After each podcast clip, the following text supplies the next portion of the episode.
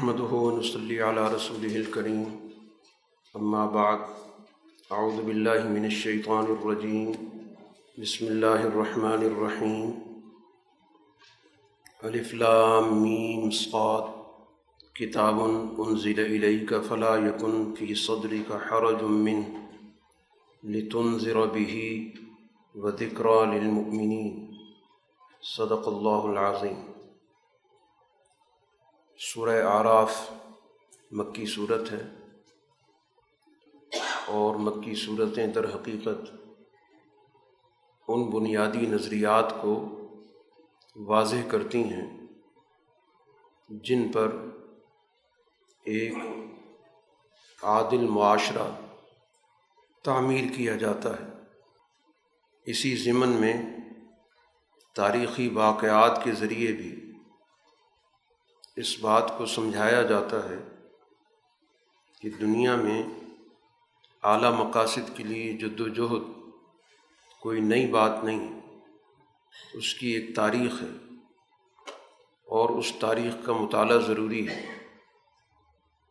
تاکہ ایسے حالات جن میں بظاہر حق جماعت کمزور محسوس ہوتی ہے، لیکن اپنی مسلسل جد وجہد کی وجہ سے، صبر و استقامت کی وجہ سے بالآخر اس کو کامیابی حاصل ہوتی ہے اور مقابل فریق جو بظاہر بہت طاقتور ہوتا ہے، وسائل بھی اس کے پاس ہوتے ہیں، اختیارات بھی ہوتے ہیں۔ لگتا یہ ہے کہ کبھی بھی ان پر زوال نہیں آئے گا، لیکن بالآخر اس دنیا کے اندر ان کی زوال کی تاریخ موجود ہے۔ تو قرآن حکیم گزشتہ اقوام کی تاریخ کے ذریعے موجود دور کے حالات کو بھی سمجھاتا ہے۔ کیونکہ قوموں کے عروج و زوال کے اصول اور ضابطے کبھی بھی ایک دوسرے سے مختلف نہیں ہوتے۔ جن اصولوں کی وجہ سے کسی قوم کو عروج حاصل ہوا ہو، وہی اگلے دور میں دوسری قوم کے عروج کا بھی ذریعہ بنتے ہیں۔ اور جن وجوہات کی وجہ سے کسی قوم پر زوال آیا ہو، تو یہ وجوہات ہمیشہ سے زوال کی بنیاد ہی رہتی ہیں۔ تو کبھی بھی ایسا نہیں ہوگا کہ کسی دور کی عروج کے اصول دوسرے دور میں زوال کے بن جائیں، یا کسی زمانے میں زوال کی وجوہات کسی دور میں جا کے وہ عروج کی وجہ بن جائیں۔ سورہ کا آغاز رسول اللہ صلی اللہ علیہ وسلم کو مخاطب کر کے کیا گیا۔ یہ کتاب آپ کی طرف نازل ہو رہی ہے۔ لہٰذا آپ کے دل میں کسی بھی قسم کی کوئی تنگی نہیں ہونی چاہیے۔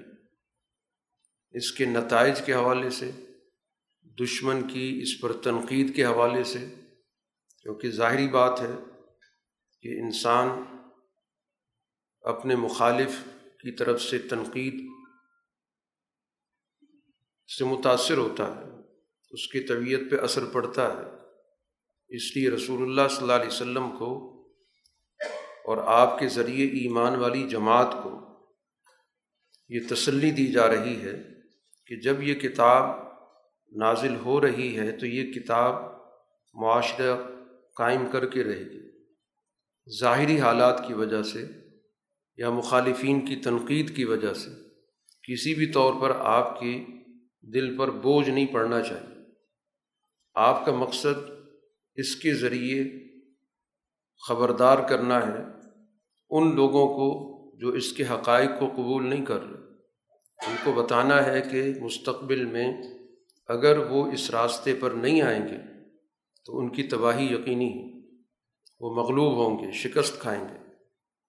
اور اہل ایمان کو اس کتاب کے ذریعے در حقیقت نصیحت حاصل ہوتی ہے۔ ان کو بھولا ہوا سبق یاد آتا ہے کہ جس کے ذریعے اللہ تعالیٰ اس ایمان والی جماعت کو بالآخر کامیاب کرے گا۔ اور چنانچہ وہ جماعت کامیاب ہوئی، نہ صرف جزیرت العرب میں، بلکہ اس نے پوری دنیا کے اندر اس کتاب کے نظام کو غالب کیا۔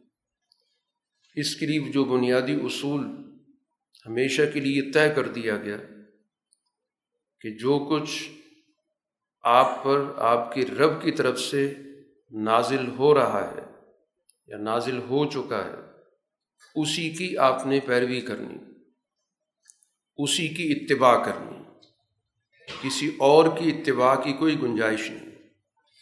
گویا فکر کے اندر مکمل طور پہ یکسوئی ضروری ہے۔ دو دو متضاد چیزوں کو قبول کر لینا یا اپنی فکر کے اندر تذبذب ہونا، فیصلہ نہ ہونا، کبھی کامیابی کا یقین ایک فکر سے اور کبھی دوسری فکر سے جوڑ دینا۔ تو اس سے کبھی بھی آگے بڑھنے کا راستہ نہیں نکلے گا۔ تو اپنے ذہنوں کو یکسو کرو، اپنے دلوں کو اس فکر کے غلبے کے لیے کسی بھی صورت میں تذبذب کے ساتھ نہ جوڑو۔ تو جو کچھ تم پر کتاب نازل ہو رہی ہے، صرف اور صرف اس کی پیروی کرو۔ اور اس سے ہٹ کر کسی اور کے پیچھے چلنے کی ضرورت نہیں۔ کسی اور کو اپنا دوست مت بناؤ۔ کسی اور کو اپنا رفیق سفر، رفیق کار مت بناؤ۔ کیونکہ اس طرح کے نام نہاد جو دوست ہوتے ہیں وہ کبھی بھی تمہاری ترقی کے لیے ضمانت نہیں دے سکتے۔ ان کا کام صرف سچے راستے سے ہٹانا ہوتا ہے۔ اب یہاں پر قرآن حکیم اس کا ذکر کرنے کے بعد یہ بھی بتا رہا ہے کہ اس اصول کی طرف تم بہت کم توجہ دے رہے یہ بڑا بنیادی اصول ہے کہ اتباع کے لیے آپ کو ایک متعین راستہ طے کرنا چاہیے۔ اگر راستہ ہی متعین نہیں ہے اور تذبذب موجود ہے تشکیق موجود ہے، تو پھر کبھی کامیابی نہیں مل سکتی۔ تو کامیابی کے حصول کے لیے یہ ایک بنیادی ضابطہ ہے۔ قرآن حکیم نے اسی کے ساتھ ساتھ اس بات کو بھی واضح کیا کہ پچھلی قوموں کی تاریخ کا بھی مطالعہ کر لو بہت سی قومیں تباہ ہوئیں۔ ان کے کھنڈرات موجود ہیں، ان کی تاریخ موجود ہے۔ کسی پر دوپہر کے وقت عذاب آیا، کسی پر رات کے وقت عذاب آیا۔ تو جب عذاب آیا ہے، اس وقت ان لوگوں نے یہ اعتراف کیا کہ انا کنہ ظالمین، کہ ہم واقعتاً ظلم پیشہ تھے، ظلم کرنے والے تھے۔ لیکن ظاہر ہے کہ اس وقت اعتراف بے معنی ہے۔ اعتراف اس وقت با مقصد ہوتا ہے جب اس کے بعد مہلت عمل موجود ہو۔ اس کے نتیجے میں انسان اپنے اندر تبدیلی لا سکتا ہو۔ جب بالکل آخری وقت فیصلہ کن آ چکا ہے، تو پھر وہ فیصلہ ٹلتا نہیں۔ قرآن حکیم یہاں پر یہ بات ذکر کر رہا ہے کہ قیامت کے روز چونکہ ایک وسیع تر ہمگیر عدل و انصاف کا ماحول قائم ہوگا، اس میں ہر ہر فرد کو عدل و انصاف مہیا کیا جائے، اس کے جتنے تقاضے پورے کیے جائیں۔ گے اس وجہ سے جن کو اللہ تعالیٰ نے دنیا میں منصب نبوت پر فائز کیا تھا، رسول بنایا تھا، ان سے بھی بعض پرس ہوگی۔ اور جن کی طرف ان کی بیست ہوئی تھی، ان سے بھی بعض پرس ہوگی۔ تاکہ حقائق واضح ہوں۔ ہر ایک جب سامنے موجود ہوگا تو مرسلین سے، رسولوں سے پوچھا جائے گا کہ کیا واقعتاً انہوں نے اللہ کے پیغام کو پوری تندہی کے ساتھ، پوری جد وجہد کے ساتھ، پوری سنجیدگی کے ساتھ لوگوں تک منتقل کیا تھا؟ اور جن کی طرف بیست ہوئی ہے، ان اقوام سے بھی پوچھا جائے گا کہ کیا واقعتاً تم تک بات پہنچی تھی کہ نہیں پہنچی تھی؟ کتنی پہنچی تھی؟ تاکہ بات بالکل واضح ہو جائے۔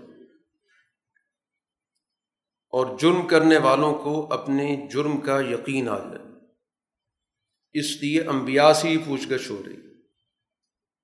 قرآن حکیم یہاں پر ذکر کرتا ہے کہ اسی کے ساتھ ساتھ ہم اس موقع پر اپنے علم کے حوالے سے بھی حالات بتائیں گے۔ کیونکہ ہم کہیں غائب نہیں تھے، ہمارے پاس بھی پورا ریکارڈ موجود۔ یہ سوال کرنے کا مقصد یہ نہیں ہے کہ ہمارے پاس کوئی ریکارڈ نہیں ہے۔ اس لیے دونوں فریق سے پوچھا جا رہا ہے۔ اور پھر اس کی روشنی میں تلاش کیا جا رہا ہے کہ صورت حال کیا تھی۔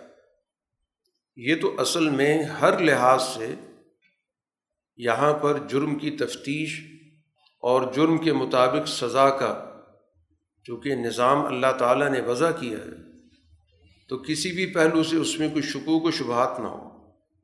ریکارڈ بھی ہوگا اور اس کے ساتھ ساتھ بعض پرس بھی ہوگی۔ اگر کسی نے اس موقع پر کوئی سوال کرنا ہے، کوئی چیز پوچھنی ہے، کوئی اس کا اعتراض ہے، کوئی اشکال ہے، تو اس کو پورا موقع دیا جائے۔ اور اس روز قرآن حکیم کہتا ہے ولوزن یوم عزن الحق۔ پھر اس دن جو اعمال ہیں، ان کا پورا پورا تول ہوگا کہ یہ عمل کس قسم کا تھا؟ اس کی حقیقت کیا تھی؟ اس کی اہمیت کیا تھی؟ کیا یہ عمل اس وقت کے تقاضے کے مطابق تھا؟ کوئی بے وقت کا تو عمل نہیں تھا۔ کیونکہ کوئی بھی عمل حالات کے مطابق طے ہوتا ہے کہ وہ صحیح پس منظر میں ہوا۔ کیا اس موقع پر جو تقاضے تھے اس عمل کے وہ پورے کیے گئے؟ کہیں ایسا تو نہیں کہ تقاضا کسی اور عمل کا تھا اور عمل کچھ اور کر دیا گیا۔ کیونکہ اس کا شعور ہونا بہت ضروری ہے کہ کس موقع پر کون سی نیکی ہے۔ بے وقت کی نیکی نتائج نہیں رکھتی۔ تو اس لیے قرآن اس چیز کو ذکر کر رہا ہے کہ اعمال کا باقاعدہ موازنہ ہوگا۔ اس کی حقیقت متعین کی جائے گی۔ اس لیے دین کی نظر میں اعمال کی کثرت مطلوب نہیں ہوتی کہ نیک عمل بہت بڑی تعداد میں کیا جائے۔ اصل چیز ہوتی ہے کہ وہ نیکی بر وقت ہو، درست ہو، اس کی سمت غلط نہ ہو، اس کے لیے وقت کا انتخاب درست ہونا ضروری ہے۔ تو عمل بہت سارے لوگوں کی ایک جیسے ہوتے ہیں۔ لیکن ان میں فرق اسی چیز کا ہوتا ہے کہ ایک عمل کے پیچھے پوری کمٹمنٹ ہوتی ہے، اس کے پیچھے پورا ایک اخلاص ہوتا ہے، اس کے پیچھے ایک مسلسل جد وجہد ہوتی ہے۔ اور ایک عمل ظاہر ہے کہ اس پس منظر سے محروم ہوتا ہے۔ اسی وجہ سے ایک ہی جیسا عمل ہے، جب ہم کسی اعلیٰ درجے کی شخصیت کے ذریعے اس عمل کا جائزہ لیتے ہیں تو وہ عمل کہیں سے کہیں پہنچا ہوتا ہے۔ مثلاً اعمال کی تفصیلات کے لحاظ سے نبی اور امت کے عمل میں کوئی فرق نہیں ہوتا۔ نبی بھی وہ عمل کر رہا ہوتا ہے، امتی بھی کر رہا ہوتا ہے۔ لیکن دونوں میں زمین و آسمان کا فرق ہے۔ تو یہ تفصیلات کا فرق نہیں ہوتا کہ اس کا عمل زیادہ ہے، اس کا عمل کم ہے۔ بلکہ اس بنیاد پر کہ ایک کا جو عمل ہے، وہ واقعتاً پوری توجہ کے ساتھ، پوری شعور کے ساتھ، پورے اخلاص کے ساتھ اور پھر اس کے اندر اجتماعی نوعیت کو ملحوظ رکھا گیا۔ اور ایک عمل انفرادی قسم کا ہے۔ اس میں کسی وقت کا تعین نہیں کیا گیا۔ بے وقت کا ایک عمل ہے۔ نیک ہونے کے باوجود اس کا وہ وزن نہیں ہے۔ تو جن کا وزن بھاری ہوگا، قرآن کہتا وہ کامیاب ہوں گے۔ اور جن کے تول ہلکے ہوں گے تو اصل میں یہ وہ لوگ ہیں کہ جنہوں نے ہماری آیات کے ساتھ، ہمارے احکام کے ساتھ ظلم کر کے اپنے آپ کو خسارے میں ڈالا۔ اس دنیا کے اندر اللہ تعالیٰ نے انسانوں کو مکمل طور پر زمین کے سارے اختیارات سونپے۔ جس کو قرآن مکن ناکم فل عرض کہتا کہ ہم نے تم کو زمین کے اندر پوری طرح گرفت دی۔ اس زمین سے فائدہ اٹھانے کے لیے تمہیں پوری صلاحیت دی۔ اس زمین پر نظام چلانے کی تمہیں مکمل طور پر موقع دیا۔ زمین سے کیسے فائدہ اٹھانا ہے؟ اس کے زرعی وسائل سے، اس کے معدنی وسائل سے۔ اس پر تم نے کس طرح رہنا ہے؟ کس طرح سفر کرنا ہے؟ گویا مکمل طور پر زمین سے فائدہ اٹھانے کی صلاحیت اللہ نے تمہارے اندر رکھی۔ اور پھر اس کے بعد تم سب کے لیے اس زمین کے اندر رزق کے وسائل بھی رکھے۔ تو یہ انعام کل انسانیت کے لیے۔ ایسا نہیں ہے کہ ایک طبقے کو سارے وسائل دے دیے گئے یا ایک طبقے کو زمین کی پوری کی پوری گرفت اور اقتدار دے دیا گیا۔ اگر کوئی ایک طبقہ اس پہ قابض ہو گیا ہے اور دوسروں کو اس نے محروم کر دیا، تو اس کا مطلب یہ ہے کہ اس نے اس دنیا کے اندر اللہ تعالیٰ کی نعمت کا انکار کیا، اس کی ناقدری کی۔ دنیا کی نعمتیں کل انسانیت کے لیے۔ اب یہ انسان کی ذمہ داری ہے کہ وہ ایسا سسٹم بنائے، ایسا نظام بنائے کہ ان تمام نعمتوں سے فائدہ اٹھانے کے لیے تمام افراد کو سہولت میسر ہو۔ ظاہر اس کے لیے ایک نظام چاہیے ہوتا ہے۔ کیونکہ دنیا کے تمام لوگ تمام جگہوں پہ تو نہیں جا سکتے۔ کہ تمام کے تمام زرعی وسائل سے اکٹھے فائدہ اٹھانے لگ جائیں، معدنی وسائل سے فائدہ اٹھانے لگ جائیں، یا اس سے نکلنے والے خام مال کو کسی صنعتی عمل میں ڈال کر سب اس سے براہ راست فائدہ اٹھانے لگ جائیں لیکن استحقاق سب کا ہے۔ اب اس کے بعد ایک سسٹم وضع ہوتا ہے کہ اس کی افادیت کو کس طرح تمام انسانوں کے لیے عام کیا جائے۔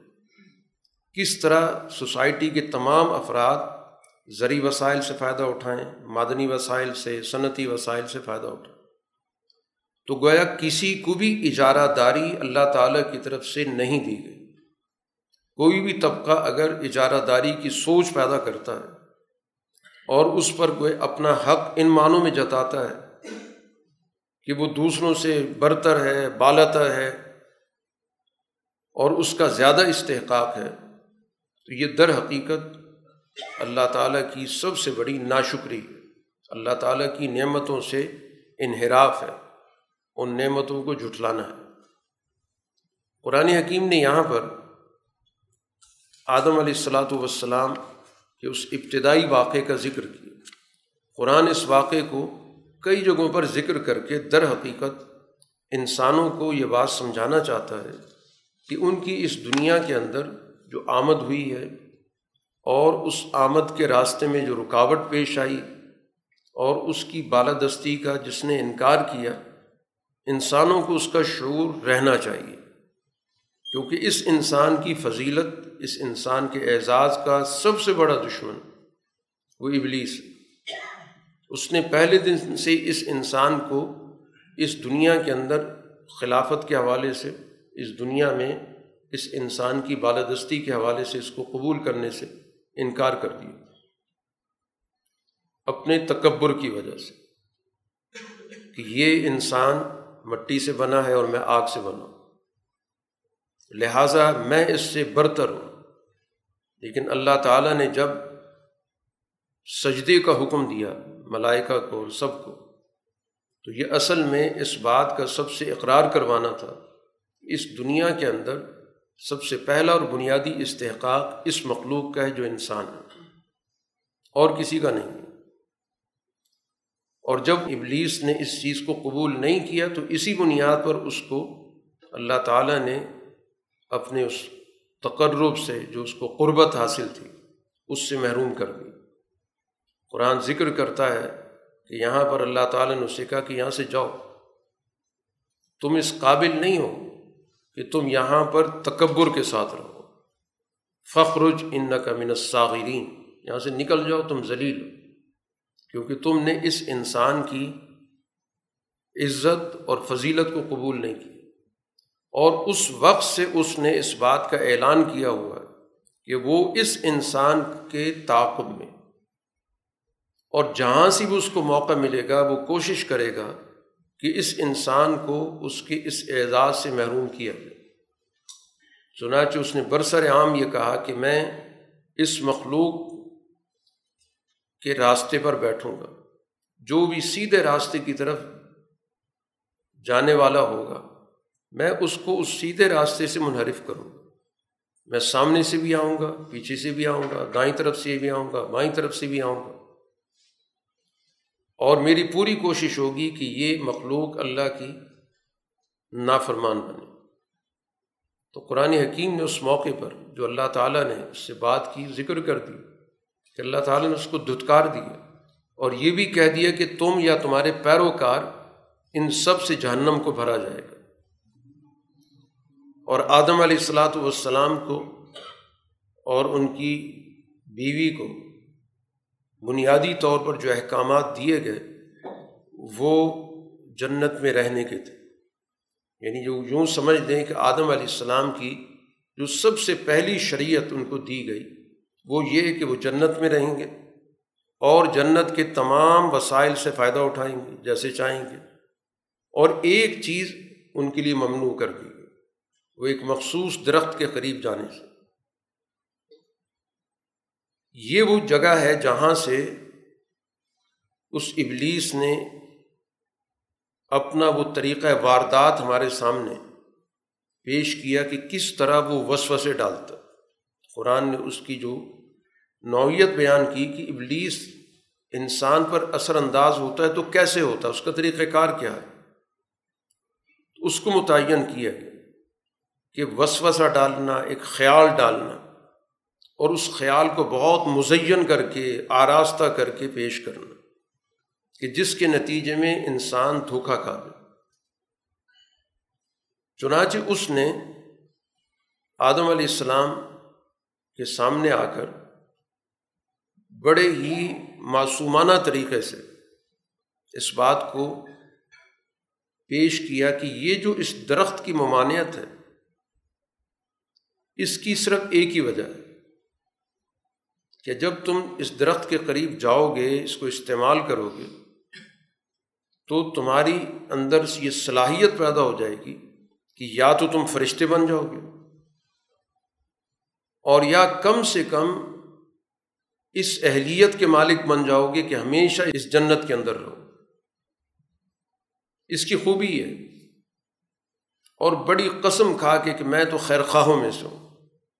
میں تو چاہتا ہوں کہ تم لوگ یہیں پر رہو۔ اب گویا کہ اس نے تاثر یہ دیا کہ یہ ممانعت وقتی تھی۔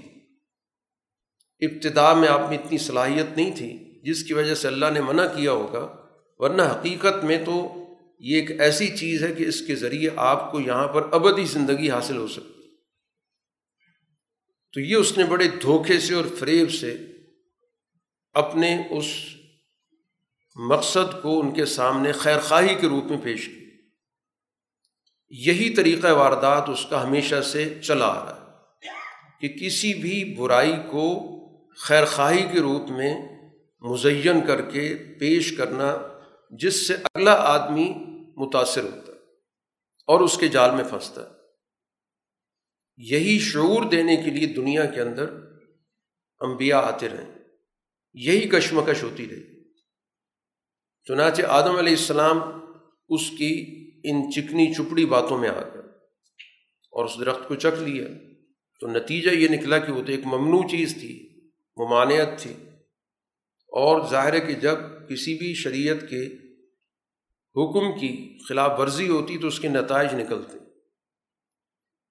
چاہے وہ خلاف ورزی انجانے میں ہوئی ہو، اس میں کسی قسم کا کوئی دانستہ عمل نہ بھی ہو۔ نتائج بہرحال نکلتے چنانچہ انہیں نتائج میں سے قرآن حکیم نے یہاں پر ذکر کیا کہ سب سے پہلے تو اللہ تعالیٰ نے ان سے یہ سوال کیا کہ میں نے تمہیں منع نہیں کیا تھا۔ اور یہ بھی تمہیں نہیں بتایا تھا کہ یہ شیطان تمہارا بالکل واضح دشمن کیونکہ وہ سمجھتا ہے کہ اس انسان کی وجہ سے اس کا وہ مقام اس سے چھن گیا جو اس سے پہلے اس کو حاصل تھا۔ اس لیے وہ حسد کی آگ میں مسلسل جل رہا اور اس انسان کو کوئی بھی ہو، حتیٰ کہ وہ انسان جو اس کے نقش قدم پر بھی چل رہا ہو، اس کا اعلی کار بھی ہو۔ جس کو قرآن نے کہا کہ جو شیطان کے دوست ہیں، اس کی جماعت کے لوگ ہیں۔ ان کا بھی وہ خیر خواہ نہیں ہے۔ اس کو نسل انسانی سے حسد ہے۔ وہ استعمال کرے گا اعلی کار بھی بنائے گا، کچھ وقتی طور پہ تھوڑا بہت کوئی فائدہ بھی پہنچا دے گا۔ لیکن اصل مقصد اس کا یہی ہے کہ اس کو ایسے راستے پر ڈالو کہ جس کے نتیجے میں یہ مستقل طور پر اللہ کے غضب کا مستحق۔ چنانچہ آدم علیہ السلاۃ والسلام کو جب اللہ نے دنیا میں بھیجا تو ان کو پھر احساس ہوا۔ چنانچہ وہ اور ان کی بیوی حضرت ہوا دونوں گویا کہ اللہ تعالیٰ سے مسلسل رجوع کرتے رہے، توبہ کرتے رہے۔ اور ان کی وہ بڑی معروف دعا کہ ربنا ظلم نہ انفسانہ کہ اے ہمارے رب، ہم نے اپنے اوپر باقی ظلم کیا، زیادتی کی، کہ ہم نے اس حکم کو غلط فہمی میں آ کر نظر انداز کر دیا۔ وہ علم تغفر لنا و اور اگر تو نے ہمیں نہ بخشا ہم پر رحم نہ کیا، تو مسلسل ہمیشہ خسارے والوں میں سے، نقصان اٹھانے والوں میں سے۔ تو بارہ ان کی دعا قبول ہوئی، لیکن یہ بات ان کو بتا دی گئی کہ انہیں رہنا زمین میں ہی۔ اور یہاں پر اللہ تعالیٰ نے بھی اس چیز کو واضح کر دیا کہ زمین کے اندر یہ کل نسل انسانی، اس کی اب جگہ یہی ہے، اس نے یہیں پر رہنا ہے۔ اور یہاں پر رہ کر اس کو اپنی زندگی کے جتنی بھی اسباب و وسائل ہیں، مہیا ہوں گے۔ یہ دنیا ان کے لیے، یہ زمین ان کے لیے، یہ ان کی قرار گاہ ہے، ان کا ٹھکانہ ہے۔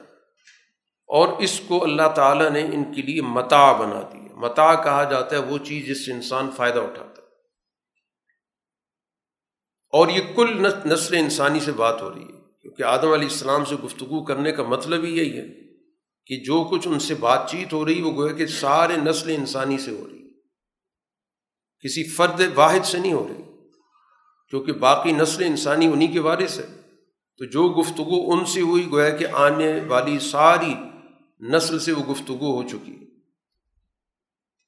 یہاں پر قرآن حکیم نے ایک بڑی بنیادی بات کی نشاندہی کی ہے کہ چونکہ یہ ابلیس، شیطان، اس کی جماعت اور اس کی جماعت کے جو بھی دونوں حصے ہیں یعنی انسانی شیاطین اور اسی طرح جناتی شیاطین۔ یہ پورا کا پورا ایک گینگ ہے۔ اس کا بنیادی ہدف یہ ہے کہ اس انسان کو وہ کام نہ کرنے دیا جائے جس میں اس کی عزت بڑھتی ہو۔ وہ انسان کی عزت کے درپے ہے کہ اس سے وہ کام کرائے جائیں جس کے نتیجے میں یہ اپنی نظروں میں بھی ذلیل ہو، دوسروں کی نظروں میں بھی ذلیل ہو۔ اللہ تعالیٰ نے اس انسان کی عزت کے لیے اس کو لباس عطا کی، جو دنیا میں کسی اور مخلوق کے پاس نہیں۔ دنیا میں تمام مخلوقات اسی حالت میں، جس حالت میں ان کو پیدا کیا لیکن اللہ تعالیٰ نے اس انسان کو یہ شرف دیا کہ اس کے اندر باقاعدہ یہ فطری طور پر یہ سینس رکھی گئی ہے کہ وہ اپنے جسم کو چھپائے اور یہ اس کے وقار کا ذریعہ بنتا ہے۔ اسی کو قرآن حکیم نے کہا کہ ہم نے تم پر لباس نازل کیا، لباس کے لیے جو بھی اسباب ہیں وہ پیدا کیے۔ اس کے دو مقاصد قرآن ذکر کرتا ہے۔ یواری سو آتکم وریشا۔ اس کے ذریعے ایک تو تم اپنے جسم کو چھپاتے ہو۔ اور خاص طور پر جسم کا وہ حصہ جس کو انسان کسی کے سامنے بھی ظاہر نہیں کرنا چاہتا، ایک فطری طور پر اللہ نے ایک حیا رکھی۔ تو ایک تو لباس کا مقصد یہ ہے، اور دوسرا لباس کا مقصد ہے ریشا زینت کے لیے۔ کہ اس کے ذریعے انسان کی شخصیت میں ایک وقار پیدا ہو جاتا۔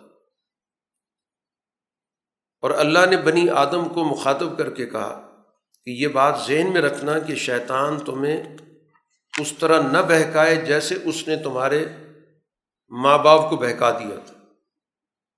اور اس طور پر کہ تم سے لباس اتروا دے۔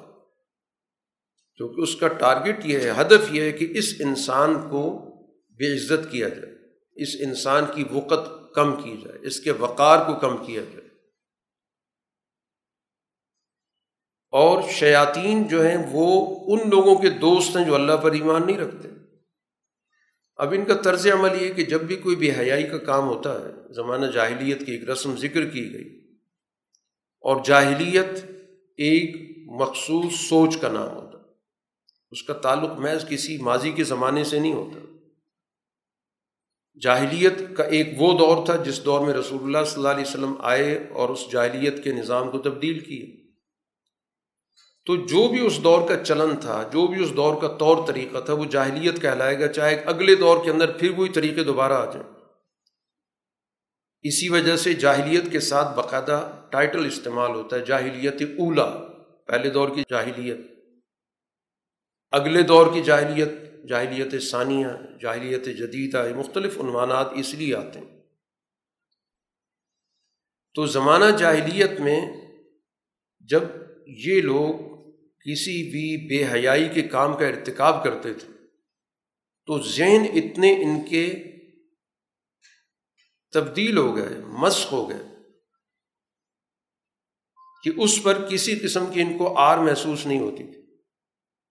بڑی ڈھٹائی کے ساتھ کہتے تھے کہ ایک تو یہ ہماری روایت ہے، ہمارے رسم و رواج ہے، یہ ہمارا کلچر ہے جو ہمارے ماں باپ سے شروع ہوئے۔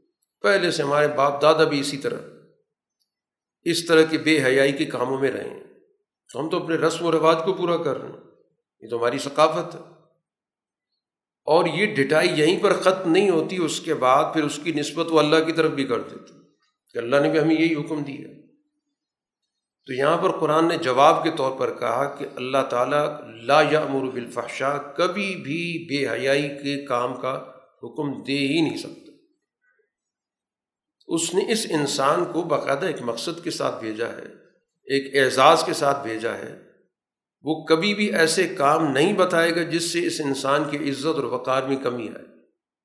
تم لوگ اللہ تعالیٰ پر جھوٹ باندھ رہے اللہ نے حکم کس چیز کا دیا؟ اس بے حیائی کے تصور کے مقابلے پر جس چیز کا حکم دیا گیا، اسی سے اندازہ ہوگا کہ بے حیائی کا دائرہ کتنا وسیع ہے۔ مجھے میرے رب نے حکم دیا انصاف قائم کرنے کا۔ امر ربی بالقسط۔ آپ ان کو بتا دیں کہ میرا رب معاشرے کے اندر، انسانوں کے اندر عدل قائم کرنا چاہتا ہے۔ اور عدل کے قیام کے لیے انبیاء ہیں۔ عدل کے قیام کے لیے کتابیں نازل کی ہیں۔ عدل کے قیام کے لیے انبیاء نے جد وجہد کی، مشکلات برداشت کی، قربانیاں دیں۔ پھر ان کے نقش قدم پر چلنے والوں نے دی۔ تو گویا عدل کے مقابلے پر جو بھی رویہ ہوگا، ہر قسم کا جو ظلم ہے، یہ سب سے بڑی بے حیائی ہے کہ جس جس میں انسانوں کی اقدار کو مکمل طور پہ نظر انداز کیا جاتا دوسرا، اللہ تعالیٰ کا حکم یہ ہے کہ عقیم و وجوہ حکم اند کل مسجد، کہ اللہ تعالیٰ کی طرف اپنا سارا رخ رکھو، اس کی طرف مکمل طور پر اپنے آپ کو متوجہ کرو۔ جب بھی اللہ تعالیٰ کے سامنے جھکنے کا وقت ہے۔ تیسری بات، اللہ تعالیٰ کو مکمل طور پر خالص فرما برداری کے جذبے کے ساتھ یاد کرو۔ اور یہ تین بڑے بنیادی شعبے ہیں جو انسان کی زندگی کے۔ ایک کا تعلق سماج سے ہے، سوسائٹی سے ہے، جس میں عدل کی بات کی گئی، جو معاشرے کا پورا کا پورا سسٹم ہے، نظام ہے، اس کو عدل پہ استوار کرو۔ ایک وہ شعبہ ہے جس میں ہم اللہ کے بتائے ہوئے اعمال طریقے کے مطابق ادا کرتے ہیں، جس کو ہم شریعت کہتے ہیں۔ شریعت کا پورا نظام ہے۔ اور تیسری چیز ہے جو انسان کے اندر کی ایک تبدیلی ہے۔ اس کا جو باطن ہے وہ پاکیزگی والا ہو۔ اس کے باطن کے اندر صفائی ہو۔ اللہ سے اس کا تعلق خالصتاً اس کی رضا کے لیے ہو۔ تو یہی تین شعبے دین کے بنیادی شعبے کہلاتے ہیں۔ ایک شریعت کہلاتی ہے، ایک تزکیہ اور طریقت کہلاتی ہے۔ ایک معاشرے کا سیاسی سماجی نظام کہلاتا ہے۔ اسی کے ساتھ قرآن حکیم نے یہاں پر اس بات کو بھی واضح کیا کہ مذہب کے نام سے دنیا کے اندر کچھ ایسے تصورات موجود ہیں۔ کہ جس میں یہ تاثر دیا جاتا ہے کہ آپ دنیا سے، دنیا کے وسائل سے، دنیا کے ماحول سے جتنا اپنے آپ کو کاٹ کے رکھیں گے، جتنا اپنے آپ کو دور رکھیں گے، جتنی دنیا کی نعمتوں سے آپ انحراف کریں گے، جتنا منہ موڑیں گے، تو آپ کو اللہ کی خوشنودی حاصل ہوگی۔ یہ مذہب کا ایک تصور پایا جاتا ہے کہ دیندار اس کو کہا جاتا ہے جو دنیا سے اپنے آپ کو بالکل علیحدہ کر لے۔ اللہ والا اس کو کہا جاتا ہے کہ جو دنیا کے معاملات میں کوئی دلچسپی نہ رکھے، ہر چیز سے انحراف، منہ موڑ کے زندگی بسر کرے، جس کو رہبانیت کہتے ہیں، جس کو جوگی ازم کہتے ہیں۔ یہ دنیا کے مذاہب میں پایا جاتا ہے۔ کسی کی بھی نیکی کی تعریف اسی بنیاد پر ہوتی ہے کہ اس کا دنیا کے وسائل سے، دنیا کے اسباب سے، دنیا کی نعمتوں سے کوئی تعلق نہیں۔ لیکن قرآن حکیم اس سوچ کی نفی کرتا اور سوال کرتا ہے سوال کے انداز میں کہ آپ ان سے ذرا پوچھیں تو صحیح کہ من حرم زینت اللہ، کس نے اللہ تعالیٰ کی پیدا کردہ خوبصورتی، زینت اس کو حرام کر دیا جبکہ اللہ تعالیٰ نے وہ ساری آراستگی، وہ ساری خوبصورتی بنائی تھی اپنے بندوں کے لیے۔ انسانوں کے لیے ساری کائنات بنائی، یہ زمین، اس زمین پر جو بھی چیزیں موجود ہیں، پائی جاتی ہیں، چاہے اس کی خوراک سے تعلق رکھتی ہوں، اس کے لباس سے تعلق رکھتی ہوں، اس کے دیکھنے سے تعلق رکھتی ہوں، جو جس کے ذریعے بھی انسان اپنی زندگی کو بہتر کرتا ہے، خوبصورت بناتا ہے، اس سے، اس میں آسائش آ جاتی ہے، سہولت آ جاتی ہے، تو یہ تو اللہ تعالیٰ نے بنائی ہی اپنے بندوں کے لیے، کس نے آرام کر دی؟ اور کس نے اللہ اللہ کی پیدا کردہ پاکیزہ چیزوں کو، پاکیزہ رزق کو حرام کیا قرآن نے سب سے پہلے اس کو سوال کے انداز میں دریافت کیا پھر اس کا جواب بھی دیا۔ کہ آپ ان کو بتا دیں کہ یہ ساری نعمتیں جو دنیا کی ہیں، یہ بنیادی طور پر تو ہے ہی ان لوگوں کے لیے جو اللہ پر اور اللہ کے رسول پر ایمان لانے والے۔ اگرچہ ان کے ساتھ وہ بھی شریک ہیں جو ایمان نہیں رکھتے۔ اللہ نے محروم ان کو بھی نہیں کیا۔ لیکن اساسی طور پر، بنیادی طور پر اہل ایمان کا ان نعمتوں پر پورا پورا استحقاق۔ ہے اور قیامت کے روز یہ نعمتیں خالصتاً اہل ایمان کے لیے ہوں۔ وہاں پر کفار ان کے ساتھ شریک نہیں ہوں گے۔ دنیا میں تو شریک ہیں۔ دنیا میں اللہ تعالیٰ نے تمام انسانوں کو اپنی نعمتوں سے فائدہ اٹھانے کا حق دے رکھا۔ تو یہ تصور خود ساختہ ہے۔ اور اسی طرح کی گویا کے خیالات شیطان پیدا کرتا ہے۔ نیکی کے راستے بھی وہ خیالات پیدا کرتا ہے۔ ایسا نہیں ہوتا کہ وہ سارے خیالات ایسے ہوں کہ جن کو ایک نیک آدمی سننے کے لیے تیار نہ ہو۔ وہ نیک مزاجوں کے لیے نیک خیالات نکال کر لاتا ہے۔ جس میں بڑی ہی اس طرح کی سوچ رکھنے والوں کے لیے بڑی اٹریکشن ہوتی ہے۔ کہ دنیا سے کٹ جاؤ، اللہ کے ہو جاؤ، اپنے اوپر پابندیاں لگا لو، مشکل زندگی بسر کرو۔ جو کچھ تمہیں دستیاب ہے، اس سے بھی ہاتھ دھو لو۔ تو جتنا اپنے اوپر جبر کرو گے، جتنی اپنی پابندیاں لگاؤ گے، جتنے آپ کو بھوکا رکھو گے، تو اتنی گوئے کہ تمہاری روح کو تسلی ملے گی، روح کو ترقی حاصل ہوگی۔ تو دین اصل میں نام ہے اس چیز کا جس کی وضاحت قرآن نے کی، تفصیلات قرآن نے بیان کی اور جس کی تفصیلات رسول اللہ صلی اللہ علیہ وسلم نے بیان کی۔ خود ساختہ مذہبی تصور کوئی معنی نہیں رکھتا۔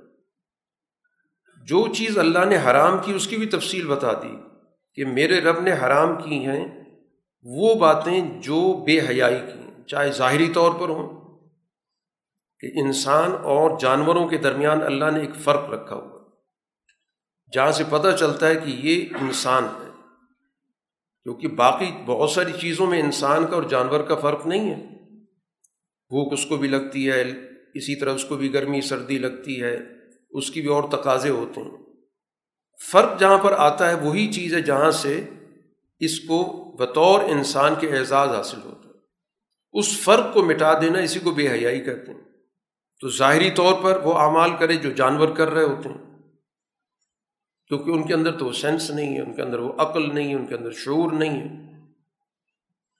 اس لیے ان کی طرف ہم یہ لفظ منسوب ہی نہیں کرتے کہ یہ جانور بے حیا کیونکہ ان کے اندر اس چیز کی سمجھ موجود نہیں۔ لیکن اس انسان کے اندر یہ سمجھ موجود ہے۔ تو ظاہری اور باطنی طور پر جو بھی چیزیں بے حیائی کی ہیں، حیوانی درجے کی ہیں، اخلاق سے گری ہوئی ہیں، وہ حرام ہیں۔ اسی طرح میرے رب نے حرام کیا ہے جتنی بھی بد اخلاقی ہیں، جس کو قرآن اسم کہتا ہے، جتنی بھی انسان کے اجتماعی اخلاق کے منافی، جتنی بھی اخلاق ہیں، رسیل، گھٹیا درجے قسم کی جو رویے ہیں، کردار ہیں، ان کو ممنوع کیا۔ جن کے ذریعے انسان کے اندر انفرادی حوث پیدا ہوتی ہے، انفرادی نمائش پیدا ہوتی ہے دوسروں سے اس کے ذہن کے اندر نفرت پیدا ہوتی ہے۔ دوسروں کو وہ عقید سمجھتا ہے۔ اس طرح کے رویوں کو اللہ نے حرام کیا۔ اور اسی طرح نا حق ظلم ظلم ہوتا ہی نا حق ہے۔ وہ حرام ہے۔ اور یہ حرام ہے کہ تم اللہ کے ساتھ کسی مخلوق کو اختیارات دینا شروع کر دو۔ شراکت دینا شروع کر دو۔ کہ تمام اختیارات اللہ کے پاس ہیں، ان اختیارات میں کسی اور کو بھی حصہ دینا شروع کر دو۔ تمام وسائل کا مالک اللہ ہے، لیکن اس ملکیت میں دوسروں کو حصے دینے شروع کر دو۔ تمام طاقت کا مرکز اللہ کی ذات ہے، لیکن اس طاقت کے اندر بھی شریک کرنا شروع کر دو۔ تمام محبتوں کا مرکز اللہ ہے، لیکن اس کے اندر دوسروں کو شریک کرنا شروع کر دو۔ تو اس کا مطلب یہ ہے کہ تم اپنے اوپر بہت سارے خدا مسلط کر یہ حرام ہے۔ اور یہ حرام ہے کہ تم اللہ کی طرف ایسی بات کی نسبت کرو جو تمہیں پتہ ہی نہیں۔ خود ساختہ قسم کی چیزیں بنانا شروع کر دو۔ خود ساختہ حلال حرام کا نظام پیدا کر دو۔ یہ ممنوع اشیا کے حوالے سے یا اس دنیا کے اندر ان اشیاء سے استفادے کے حوالے سے خود ساختہ نظام یہ مذہب نہیں ہے۔ دین ہر چیز کو بالکل وضاحت کے ساتھ بیان کرتا ہے اور وہ چیزیں جس سے انسان کی انسانیت مجروح ہوتی ہے، جس سے انسان کی عزت میں کمی آتی ہے، جس سے ایک انسان نیچے چلا جاتا ہے اور حیوانی درجے پہ پہنچ جاتا ہے۔ ان چیزوں کو ممنوع کیا گیا۔ اس لیے قرآن حکیم اس طبقے کی شدت کے ساتھ مذمت کرتا ہے جو دوسرے لوگوں کو اپنے سے کمتر اور حقیق سمجھتے جس کو قرآن استقبار سے تعبیر کرتا ہے۔ استقبار یعنی اپنے آپ کو بڑا سمجھنا، برتر سمجھنا، دوسروں کو حقیق سمجھنا۔ حق کے انکار کی وجہ بھی یہ ہوتی ہے کہ وہ سمجھتے ہیں کہ ہم عقل کل ہیں، ہم بہتر سوچ رکھنے والے ہیں۔ اور دوسرے ہم سے کم درجے کے ہیں، حقیر ہیں۔ طاقت ہمارے پاس ہے، وسائل ہمارے پاس ہیں، حکومت ہمارے پاس ہے۔ عقل و دانش ہمارے پاس ہے۔ اور دوسرے لوگوں کو سب چیزوں میں پیچھے کم درجے کا سمجھنا تو یہ سب سے بڑا جرم ہے جس کو قرآن ذکر کرتا ہے کہ جو جہنم میں جانے کا سب سے بڑا سبب ہے وہ استقبار ہے اس لیے قرآن کہتا ہے، ان کے لیے اللہ تعالیٰ کی طرف سے کبھی بھی آسمان کے دروازے نہیں کھولے جائیں گے، رحمت کے دروازے کبھی نہیں کھولے جائیں گے۔ کیونکہ ان کا بہت بڑا جرم ہے۔ کہ یہ دیگر انسانوں کو حقیر جانتے ہیں۔ قرآن حکیم نے یہاں پر تین جماعتوں کا تعارف کرایا۔ ایک اصحاب الجنہ ہے جنت میں جو جانے والے ہیں، ایک وہ جو جہنم میں جانے والے ہیں۔ ایک تیسرا گروہ بھی ہے، جس کے نام سے اس سورہ کا عنوان ہے، آراف۔ یہ وہ لوگ ہیں کہ جو بالکل درمیان میں ایسے افراد جن تک دین کا پیغام صحیح طور پہ پہنچ نہیں سکے۔ یا تو سرے سے پہنچا ہی نہیں۔ ان کو پتہ ہی نہیں چلا کہ سچ کیا ہے، جھوٹ کیا ہے۔ حقائق تک ان کی رسائی نہیں ہو سکی۔ یا بات تو پہنچی لیکن بات صحیح طور پر ان کو سمجھ میں نہیں آ سکی۔ کوئی سمجھانے والا نہیں تھا۔ تو قرآن اس بات کو واضح کرتا ہے کہ فیصلہ اللہ تعالیٰ کی طرف سے سزا کا ان کے لیے ہے جن کے سامنے حقائق پوری طرح کھل گئے، واضح ہو گئے۔ اور پھر ڈھٹائی کرتے ہوئے اس کا انکار کیا۔ یہ تو جرم ہے، اس جرم کی تو ان کو سزا ملے گی۔ لیکن اگر کسی کے سامنے حقائق آ ہی نہیں سکے، اس کو پتہ ہی نہیں چل سکا، یا پتہ چلا تو کوئی بگڑی ہوئی شکل اس کے سامنے آئی۔ جس کی وجہ سے اس کو قبول نہیں کر سکا۔ تو پھر ظاہر ہے کہ ایسے لوگوں کو تو اللہ تعالیٰ سزا نہیں دیتا۔ کیونکہ اللہ تعالیٰ عادل مطلق ہے، مکمل طور پر عدل کرنے والا۔ اس لیے جس پر اللہ کی حجت پوری ہوئی ہے،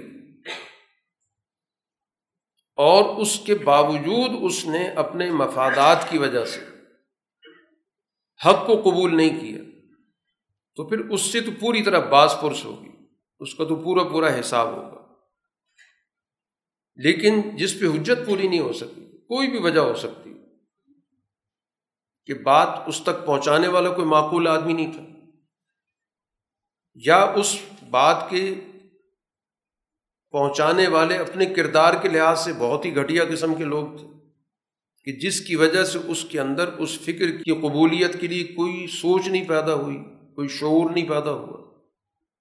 تو ان کو اللہ تعالیٰ ظاہر ایک درمیانی جگہ پہ رکھے گا، جس کو قرآن آراف کہتا ہے۔ اب ان تینوں کا ایک مکالمہ قرآن یہاں ذکر کرتا ہے۔ اس چیز کو سمجھانے کے لیے کہ ان کے کردار کے اندر کیا خوبی، کیا خامی، کیا کمزوری۔ سب سے پہلے قرآن نے مکالمہ ذکر کیا جنت والوں کا جہنم والوں سے۔ جو ان سے پوچھیں گے کہ دیکھو ہم سے جو ہمارے رب نے وعدہ کیا تھا، آج ہم نے سو فیصد درست پایا۔ جو ہمیں کہا گیا تھا کہ حق قبول کرو گے سچائی کے لیے جد وجہد کرو گے تمہیں کامیابی حاصل ہوگی، تمہیں جنت ملے گی۔ تو ہم نے تو آج اس وعدے کو سو فیصد سچا ہوتا دیکھا۔ اب یہ بتاؤ کہ جو تم سے کہا جاتا تھا کہ تم سچائی کو قبول نہیں کرو گے اس کے مقابلے پر جب آؤ گے اس کے خلاف مزاحمت کرو گے سچائی قبول کرنے والوں کے ساتھ تم ظلم و تشدد کرو گے تو تمہیں جہنم کا سامنا ہوگا۔ تو اب تم بتاؤ کہ جو کچھ تم سے کہا جاتا تھا، آج تم نے اس کو کیسا پایا؟ اس کو حق پایا کہ نہیں پایا؟ تو وہ اس موقع پر اعتراف کریں گے کہ بالکل ایسے ہی۔ کہ جو کچھ ہمیں کہا جاتا تھا وہ کچھ ہمیں نظر آ گیا، بلکہ اس سے ہم گزر رہے ہیں۔ تو اس موقع پر ایک اعلان کرنے والا برسر عام اعلان کرے گا کہ ان ظالموں پر اللہ تعالیٰ کی لانت اور پھٹکار ہے جو دنیا کے اندر لوگوں کو اللہ کے راستے سے طاقت کے بل بوتے پہ روکتے رہے۔ جھوٹ بول کے روکتے رہے، پروپیگنڈا کر کے روکتے رہے۔ اور اللہ کے راستے میں ٹیڑھ تلاش کرتے رہے۔ کوئی نہ کوئی اس پہ ایسا اعتراض کرنا کہ جس کا مقصد لوگوں کے اندر شکوک و شبہات پیدا کیے جائے تو ان ظالموں کے لیے اس موقع پر اللہ تعالیٰ کی طرف سے ایک اعلان کرنے والا اعلان کرے گا کہ یہ مستحق لانت ہے۔ کیونکہ یہ اس آخرت کے نظام کی بھی منکر تھے۔ وہ کہتے تھے، یہی کچھ ہے۔ یہی دنیا ہے، اس میں ہمارا کر و فر ہے، اس میں ہمارا اقتدار ہے، اس میں ہماری پوری گرفت ہے، اس میں کوئی بھی آدمی ہمارے سامنے کسی بھی طور پہ سر اٹھا کے نہیں چل سکتا۔ یہ جو ہمیں کہا جاتا ہے کہ نتائج ہیں اور بھگتنا پڑے گا اور کوئی آخرت ہے، تو اس کا انکار کرتے تھے اب ان دونوں کے درمیان وہ جگہ جس کو قرآن آراف کہتا ہے۔ کہ آراف پر ایسے افراد ہوں گے جو دونوں کو پہچان رہے ہوں گے کہ یہ جہنم والے ہیں اور یہ جنت والے وہ جنت والوں کو آواز دیں گے، ان کو مخاطب کریں گے، ان کو سلام کریں گے۔ اور ان کی دل کے اندر یہ امید اٹھ رہی ہوگی کہ ہمیں بھی کوئی موقع ملے کہ ہم بھی بالآخر ان کے پاس چلے جائیں۔ اور ظاہر ہے کہ ایک وقت ان کو وہاں گزارنا پڑے گا تاکہ ان کے اندر وہ اہلیت پیدا ہو سکے جنت میں جانے کی۔ کیونکہ دنیا میں ان کو موقع نہیں مل سکا تھا۔ تو گویا جنت میں جانے کے لیے بھی ایک صلاحیت چاہیے ہوتی۔ جیسے انسان کسی بھی موسم میں ہو، تو اس موسم کے مطابق اپنے اندر ایک صلاحیت، اہلیت پیدا کرتا ہے، تاکہ اس موسم کے اندر وہ رہ سکے۔ تو اسی طرح جنت میں جانے کے لیے یہ جو اعمال ہیں، افکار ہیں، نظریات ہیں، یہ در حقیقت انسان کے اندر وہ اہلیت پیدا کرتے جس کے نتیجے میں وہ اس ماحول میں جا سکتا تو بہرحال یہ ایک عرصہ آراف پہ یہ لوگ رہیں گے۔ اسی طرح ان کی نظر جب جہنمیوں کی طرف جائے گی تو پھر اللہ سے یہ دعا کریں گے کہ ہمیں تو ان ظالموں کے ساتھ شمار نہ کرنا۔ اب یہاں پر چونکہ دونوں فریقوں کو وہ دیکھ رہے ہیں اور ان کے ظاہری جو طرز عمل ان کے سامنے موجود ہے، جو ان پر اثرات ہیں، اس سے وہ اندازہ کر رہے ہیں کہ ان لوگوں کے اعمال تھے کیا۔ کیونکہ انہیں اعمال کی شکلیں ہیں، اچھے اعمال ہیں تو اچھی شکلیں جن کو ہم جنت کے انعامات کہتے ہیں۔ برے اعمال ہیں، ان کی وہ شکلیں جس کو جہنم کے ہم اثرات کہتے ہیں۔ تو یہ جو اصحاب العراف ہیں، یہ ان جہنمیوں کو پہچانیں گے ان کی نشانیاں کیا ہیں؟ ان کا کیا، ان کا جرم کیا ہے؟ چنانچہ ان کو بتائیں گے کہ تم کو دنیا کے اندر تمہارے اکٹھ نے کوئی فائدہ نہیں دیا۔ تمہارے جتھے بنے ہوئے تھے۔ تم نے بڑے بڑے مافیے بنا رکھے تھے، تمہارے بڑے بڑے گروہ تھے۔ اور اس کے بلبوتے پر تم دنیا کے اندر لوگوں پہ ظلم کیا کرتے تھے۔ تو تمہیں آج اس جماعت نے، اس پارٹی نے، اس مافیا نے تمہیں کوئی فائدہ نہیں دیا۔ آج تم بے یار و مددگار ہو۔ اور نہ تمہارے اس تکبر کے رویے نے جس کی بنیاد پہ تم لوگوں کو کم تر سمجھتے تھے حقیر سمجھتے تھے، بے وقت سمجھتے تھے، ان کی زندگیوں سے کھیلتے تھے، ان کی عزتوں سے کھیلتے تھے۔ ان کے پاس جو بھی کچھ تھوڑی بہت جمع پونجی ہوتی تھی، وہ لوٹ لیتے تھے۔ تمہارے اندر وہ تکبر موجود تھا۔ انہیں چیزوں نے تمہیں کوئی فائدہ نہیں دیا۔ اور جن کو تم کمزور سمجھتے تھے حقیر سمجھتے تھے تم کہتے تھے کہ ان کی دنیا نہیں ہے تو ان کی آخرت کیا ہونی ہے؟ بڑی ڈٹائی کے ساتھ کہتے تھے کہ جیسے اول تو آخرت وغیرہ ہے کوئی نہیں، اور اگر ہے تو جیسے ہمارا یہاں پر عروج ہے، ہمارا یہاں پہ سکہ چلتا ہے، کوئی بھی ہمارے سامنے سر اٹھا کے نہیں چل سکتا، تو اس جہان کے اندر بھی ہمارا اسی طرح اقتدار ہوگا۔ اور سوال ہی نہیں پیدا ہوتا کہ ان کمزور لوگوں کو، ان حقیر لوگوں کو وہاں پر اللہ کی کوئی رحمت حاصل ہو۔ تو یہ پوچھیں گے کہ یہی وہ لوگ ہیں جن کے بارے میں تم قسمیں کھاتے تھے کہ ان کو اللہ کی رحمت نہیں پہنچے گی۔ ان کو تو اللہ تعالیٰ نے جنت میں بھیج دیا۔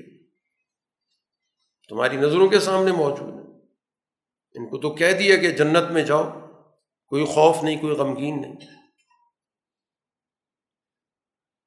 اسی طرح ایک مکالمہ قرآن نے ذکر کیا جہنم والوں کا، جنت والوں سے، کہ وہ بھی ان سے کچھ کہیں گے اور وہ درخواست یہ کریں گے کہ ان افیز و علینہ من الماء، کہ اس وقت تو ہمیں سب سے زیادہ ضرورت پانی کی، کہ جو وہاں کی حدت ہے، تپش ہے، گرمی ہے، تو ہم پر کچھ پانی بہا دو۔ تھوڑی سی کوئی تسلی تو ہو جائے۔ یا جو بھی اللہ تعالیٰ نے تمہیں عطا کر رکھی، جو بھی نعمت موجود ہے، تھوڑا سا ہمیں دے دو۔ تو اس موقع پر وہ جواب میں کہیں گے کہ اللہ تعالیٰ نے ان دونوں چیزوں کو، چاہے اس کا پانی ہو یا اس کا رزق ہو، حرام کر دیا۔ تم کافروں پر حرام ہے کیونکہ تم نے دنیا کے اندر اللہ تعالیٰ کے دین کا مذاق اڑایا تھا۔ دین پر چلنے والوں کا مذاق اڑایا تھا حقیق سمجھا تھا۔ تو آج تو ظاہر ہے کہ اس کی مارکیٹ نہیں ہے۔ یہاں پر تو ظاہر ہے ان اعمال کی، ان افکار کی، ان نظریات کی یہ مارکیٹ ہے جس کا سودا انہوں نے دنیا میں لیا تھا اور جنت میں پہنچے ہوئے۔ تمہارے پاس تو کچھ بھی نہیں ہے۔ مکمل طور پر تم پہ پابندی ہے۔ کوئی چیز نہیں مل سکتی۔ ذرا سا چلو بھر پانی بھی نہیں مل سکتا۔ ان کو دنیاوی مفادات نے دھوکے میں ڈالا ہوا تھا۔ یہ سمجھتے تھے کہ یہاں پر ان کا سکہ چل رہا ہے۔ یہاں پر وہ لوگوں کی عزتوں سے کھیلتے ہیں، طاقت کا استعمال کرتے ہیں، اپنے مرضی کے قانون بناتے ہیں۔ اپنی مرضی کی معیشت ہے، اپنی مرضی کی سیاست ہے۔ یہی دھوکے میں ان کو ڈالنے والی چیز تھی۔ اس لیے اعلان ہوگا کہ آج ہم ان کو بالکل اسی طرح فراموش کر رہے ہیں۔ جیسے انہوں نے اس انصاف والے دن کو فراموش کیا ہوا تھا۔ اب کوئی توجہ نہیں دی جائے گا چاہے جتنا مرضی چیخیں، چلائیں فیلے کریں، احتجاج کریں۔ ان کے سامنے ہم ایسی کتاب لائے تھے جو مکمل طور پر ہر چیز کو واضح کرتی تھی۔ علم کی کتاب تھی، ہدایت کی کتاب تھی، رحمت کی کتاب تھی، ان لوگوں کے لیے جو ایمان لانے والے تھے۔ ہر چیز ان کے سامنے پیش کی گئی تھی۔ بار بار بتایا گیا تھا سمجھایا گیا تھا۔ لیکن یہ تو اپنے مفادات میں، اپنے مال و دولت میں، اپنے اقتدار میں اتنے مست تھے کہ کسی چیز کو خاطر میں نہیں لا رہے تھے۔ اور جو بھی اس سچائی کو قبول کرنے والے تھے، ان پر نے مظالم توڑ رکھے تھے۔ قرآن حکیم یہاں پر دنیا کے انعامات کا جو کائناتی نظام اللہ تعالیٰ کا چل رہا ہے، اس کا ذکر کرنے کے بعد توجہ دلاتا ہے کہ ادعو ربکم تجرم و خفیہ اپنے رب کو پوری توجہ کے ساتھ گڑ گڑاہٹ کے ساتھ اور آہستگی کے ساتھ پکارو۔ صرف وہ تمہارا رب وہ ہے۔ اور دوسری بات، یہ تو تمہارا رب سے تعلق ہو گیا۔ دوسری بات سماجی بتائی گئی کہ زمین میں فساد مت مچاؤ۔ بد امنی مت پیدا کرو۔ اور بد امنی کب پیدا ہوتی جب حقوق توڑے جاتے ہیں۔ جب معاشرے کے اندر لوگوں کے درمیان بہت زیادہ فرق پیدا کر دیا جاتا ہے، تو زمین میں فساد پیدا ہو جاتا ہے بد امنی پیدا ہو جاتی ہے۔ لوگوں کے درمیان کھینچتانی پیدا ہو جاتی ہے، حسد پیدا ہوتا ہے، بغض پیدا ہوتا ہے، عداوتیں پیدا ہوتی ہیں۔ تو زمین میں فساد مت بچاؤ اس کی اصلاح کے بعد اللہ تعالیٰ نے اس زمین کو بنیادی طور پر تمہارے رہنے کی جگہ بنائی تھی، امن کی جگہ بنائی تھی، تمہارے رہن سہن کے لیے تمام وسائل اس میں رکھے تھے۔ اس کو برباد مت کرو۔ اور اللہ سے اپنا تعلق جوڑو۔ اس کو پکارو اور اسی سے تمہارا خوف کا بھی تعلق ہو اور امید کا بھی تعلق ہو۔ دنیا میں نہ کسی سے خوف زدہ ہو نہ کسی سے توقعات باندھو کیونکہ یہی دو چیزیں جن سے انسانوں کا استحصال ہوتا ہے۔ یا تو انسانوں کو خوف کے ذریعے پست کیا جاتا ہے، یا ان کو لالچ دی جاتی ہے اس کے ذریعے ان کے اندر مفادات کی سوچ پیدا کی جاتی اس کے بعد قرآن حکیم نے کچھ منتخب واقعات ذکر کی ہیں، جن کو قرآن کئی جگہوں پہ ذکر کرتا ہے۔ ان واقعات کے ذریعے در حقیقت سمجھانا مقصود یہ ہوتا ہے کہ وہ محض کوئی ماضی کی کہانی نہیں ہے، بلکہ اس واقعے کے اندر جو رویے ہیں، یہ ہر دور کے اندر ہر سوسائٹی میں پائے جاتے ہیں۔ فاسد رویے کون سے ہیں؟ سماج دشمن رویے کون سے ہیں؟ اور خدا پرستی کے رویے کون سے ہیں؟ وہ رویے جن سے سوسائٹی کے اندر بھلائی پیدا ہوتی ہے۔ جس سے سوسائٹی کے اندر امن پیدا ہوتا ہے، جس سے سوسائٹی کے اندر بھائی چارہ پیدا ہوتا ہے۔ تو حضرت نوح علیہ السلاۃ والسلام کو اللہ تعالیٰ نے اپنی قوم کی طرف بھیجا تھا۔ اور تمام انبیاء کی دعوت کا جو سب سے پہلا جز ہوتا ہے، سب سے پہلا جو حصہ ہوتا ہے، وہ اللہ کی بندگی کی دعوت ہوتی ہے۔ اور اللہ کی بندگی کی دعوت کا مطلب یہی ہوتا ہے کہ اس دنیا کے اندر یہ انسان کسی اور کا بندہ نہیں۔ یہ صرف ایک ہی ذات کا بندہ ہے۔ اس کی بات ماننے کا یہ پابند ہے۔ اس کے علاوہ کسی کو بھی اس میں شریک نہیں کر سکتا۔ دنیا کے اندر کوئی بھی مخلوق ہو، جاندار ہو، بے جان ہو کسی جیسے انسان ہو، کسی کو اختیار نہیں ہے کہ وہ ان پر اس طرح کی حکومت مسلط کرے کہ ان کو بندہ بنا دے، غلام بنا دے۔ یہ صرف اللہ کے لیے۔ اس موقع پر قرآن ایک تو یہ متعین کرتا ہے کہ رد عمل ہمیشہ بالائی طبقے کی طرف سے آتا ہے۔ سوسائٹی کا سب سے بڑا جو مجرم طبقہ ہوتا ہے، وہ سوسائٹی کا اشرافیہ ہوتا ہے۔ وہ سوسائٹی کے جو اوپر کا طبقہ کہلاتا ہے، جو بالادست طبقہ کہلاتا ہے۔ جس کے پاس طاقت ہوتی ہے، وسائل ہوتے ہیں، حکومت ہوتی ہے اس کو قرآن کہتا ہے الملا۔ نبی کی دعوت پر رد عمل ملا دیتا ہے۔ کیونکہ وہ دیکھتا ہے، سمجھتا ہے کہ یہ جو دعوت ہے اللہ کی بندگی، اس کا تو مطلب یہ ہوا کہ ہم نے جو لوگوں کو اپنا بندہ بنا رکھا ہے، یہ اس سے نکلنے کی دعوت، یہ ان کی آزادی کی دعوت۔ چنانچہ براہ راست نو علیہ السلام سے کہتے ہیں کہ ہم تو یوں دیکھ رہے ہیں، انا لنرا کفی ضلال مبین آپ تو کھلے طور پر بہکے ہوئے یہ اس دور کا اشرافیہ، اس دور کا جو مافیا ہے، وہ پیغمبر کو یہ کہہ رہا ہے کہ آپ تو کھلے بہکے ہوئے گویا ہم عقل مند ہیں، ہم سمجھدار ہیں اور آپ بہکے ہوئے نو علیہ السلاۃ والسلام ان کو سمجھاتے ہیں۔ اور یہ نبی کا ایک انداز ہے بات کرنے کا کہ سب سے پہلے تو اس چیز کی وضاحت کی، اے میری قوم، مجھے کسی قسم کا کوئی بہکاوا نہیں ہے۔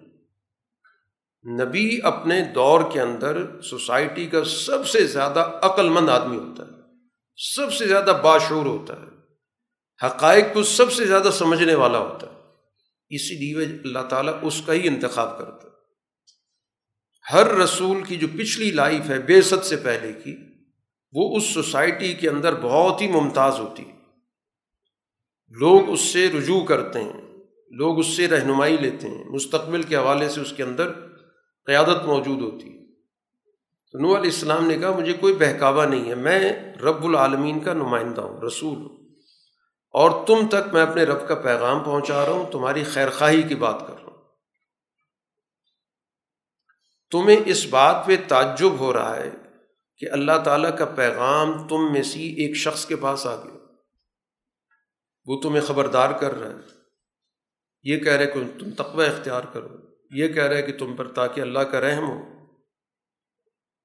یعنی وہ سمجھتے ہیں کہ یہ ہم جیسا ایک انسان ہے یہ ہم پر اپنے احکامات کیسے نافذ کر سکتے جبکہ طاقت ہمارے پاس ہے، حکومت ہمارے پاس ہے، اس کے پاس وہ چیز ہی نہیں ہے۔ تو کس بنیاد پر ہم اس کی بات مانیں؟ یہ ہے وہ تکبر۔ یہ تکبر ہی ہمیشہ حق کے راستے میں، حق کی قبولیت کے راستے میں رکاوٹ بنتا بہرحال جھٹلایا بڑی تاریخ لمبی ہے نو علیہ السلاۃ والسلام کی، ساڑھے نو سو سال کی۔ تو تباہی آئی، ساری قوم جو بھی ملا کے پیچھے چل رہی تھی، ملا اور اس کے پیچھے چلنے والے سارے کے سارے غرق ہو گئے اور اللہ نے نو علیہ السلام ان کے پیروکاروں کو نجات دے دی۔ قرآن کہتا ہے، انہم کانو قومن امین، اندھے لوگ تھے۔ اتنی طویل عرصہ ایک نبی ان کو سمجھا رہا ہے، لیکن انہوں نے اپنے عقل کے دروازے بند کیے ہوئے تھے۔ یہی داستان قرآن حکیم نے حضرت حود علیہ السلاۃ والسلام کی ذکر کی۔ ان کی بھی یہ دعوت تھی اپنی قوم عاد کو، اللہ کی بندگی کرو، اس کے علاوہ کوئی نہیں ہے۔ ان کو بھی اسی طرح کے رد عمل کا سامنا کرنا پڑا۔ وہی ملا، وہی بالادست طبقہ، وہی اشرافیہ، حکمران طبقہ۔ کہتا ہے کہ ہمیں تو لگتا ہے آپ کو احمق آدمی۔ لنرا کفی صفا بے عقل آدمی اور ہم آپ کو جھوٹا بھی سمجھتے ہیں کہ آپ جھوٹوں میں سے یہاں بھی ان کو حود علیہ السلام سمجھاتے ہیں کہ میری قوم، مجھ میں کوئی بھی عقلی نہیں ہے، میں اللہ کا نمائندہ ہوں، تم تک اللہ کا پیغام پہنچا رہا ہوں۔ تمہارا میں خیر خواہ ہوں۔ اور ایسا خیر خواہ جس پہ تم پورا اعتماد کر سکتے ہو۔ ان کا بھی مرضوی قرآن نے ذکر کیا کہ اس چیز پہ تمہیں تعجب ہے کہ تم میں سے ایک شخص یہ باتیں کر رہا یاد تو کرو کہ قوم نو کا انجام تمہارے سامنے ہے۔ دنیا میں اس کو غرب کر کے اس کے بعد اس دنیا کا انتظام تمہارے سبرد کیا گیا۔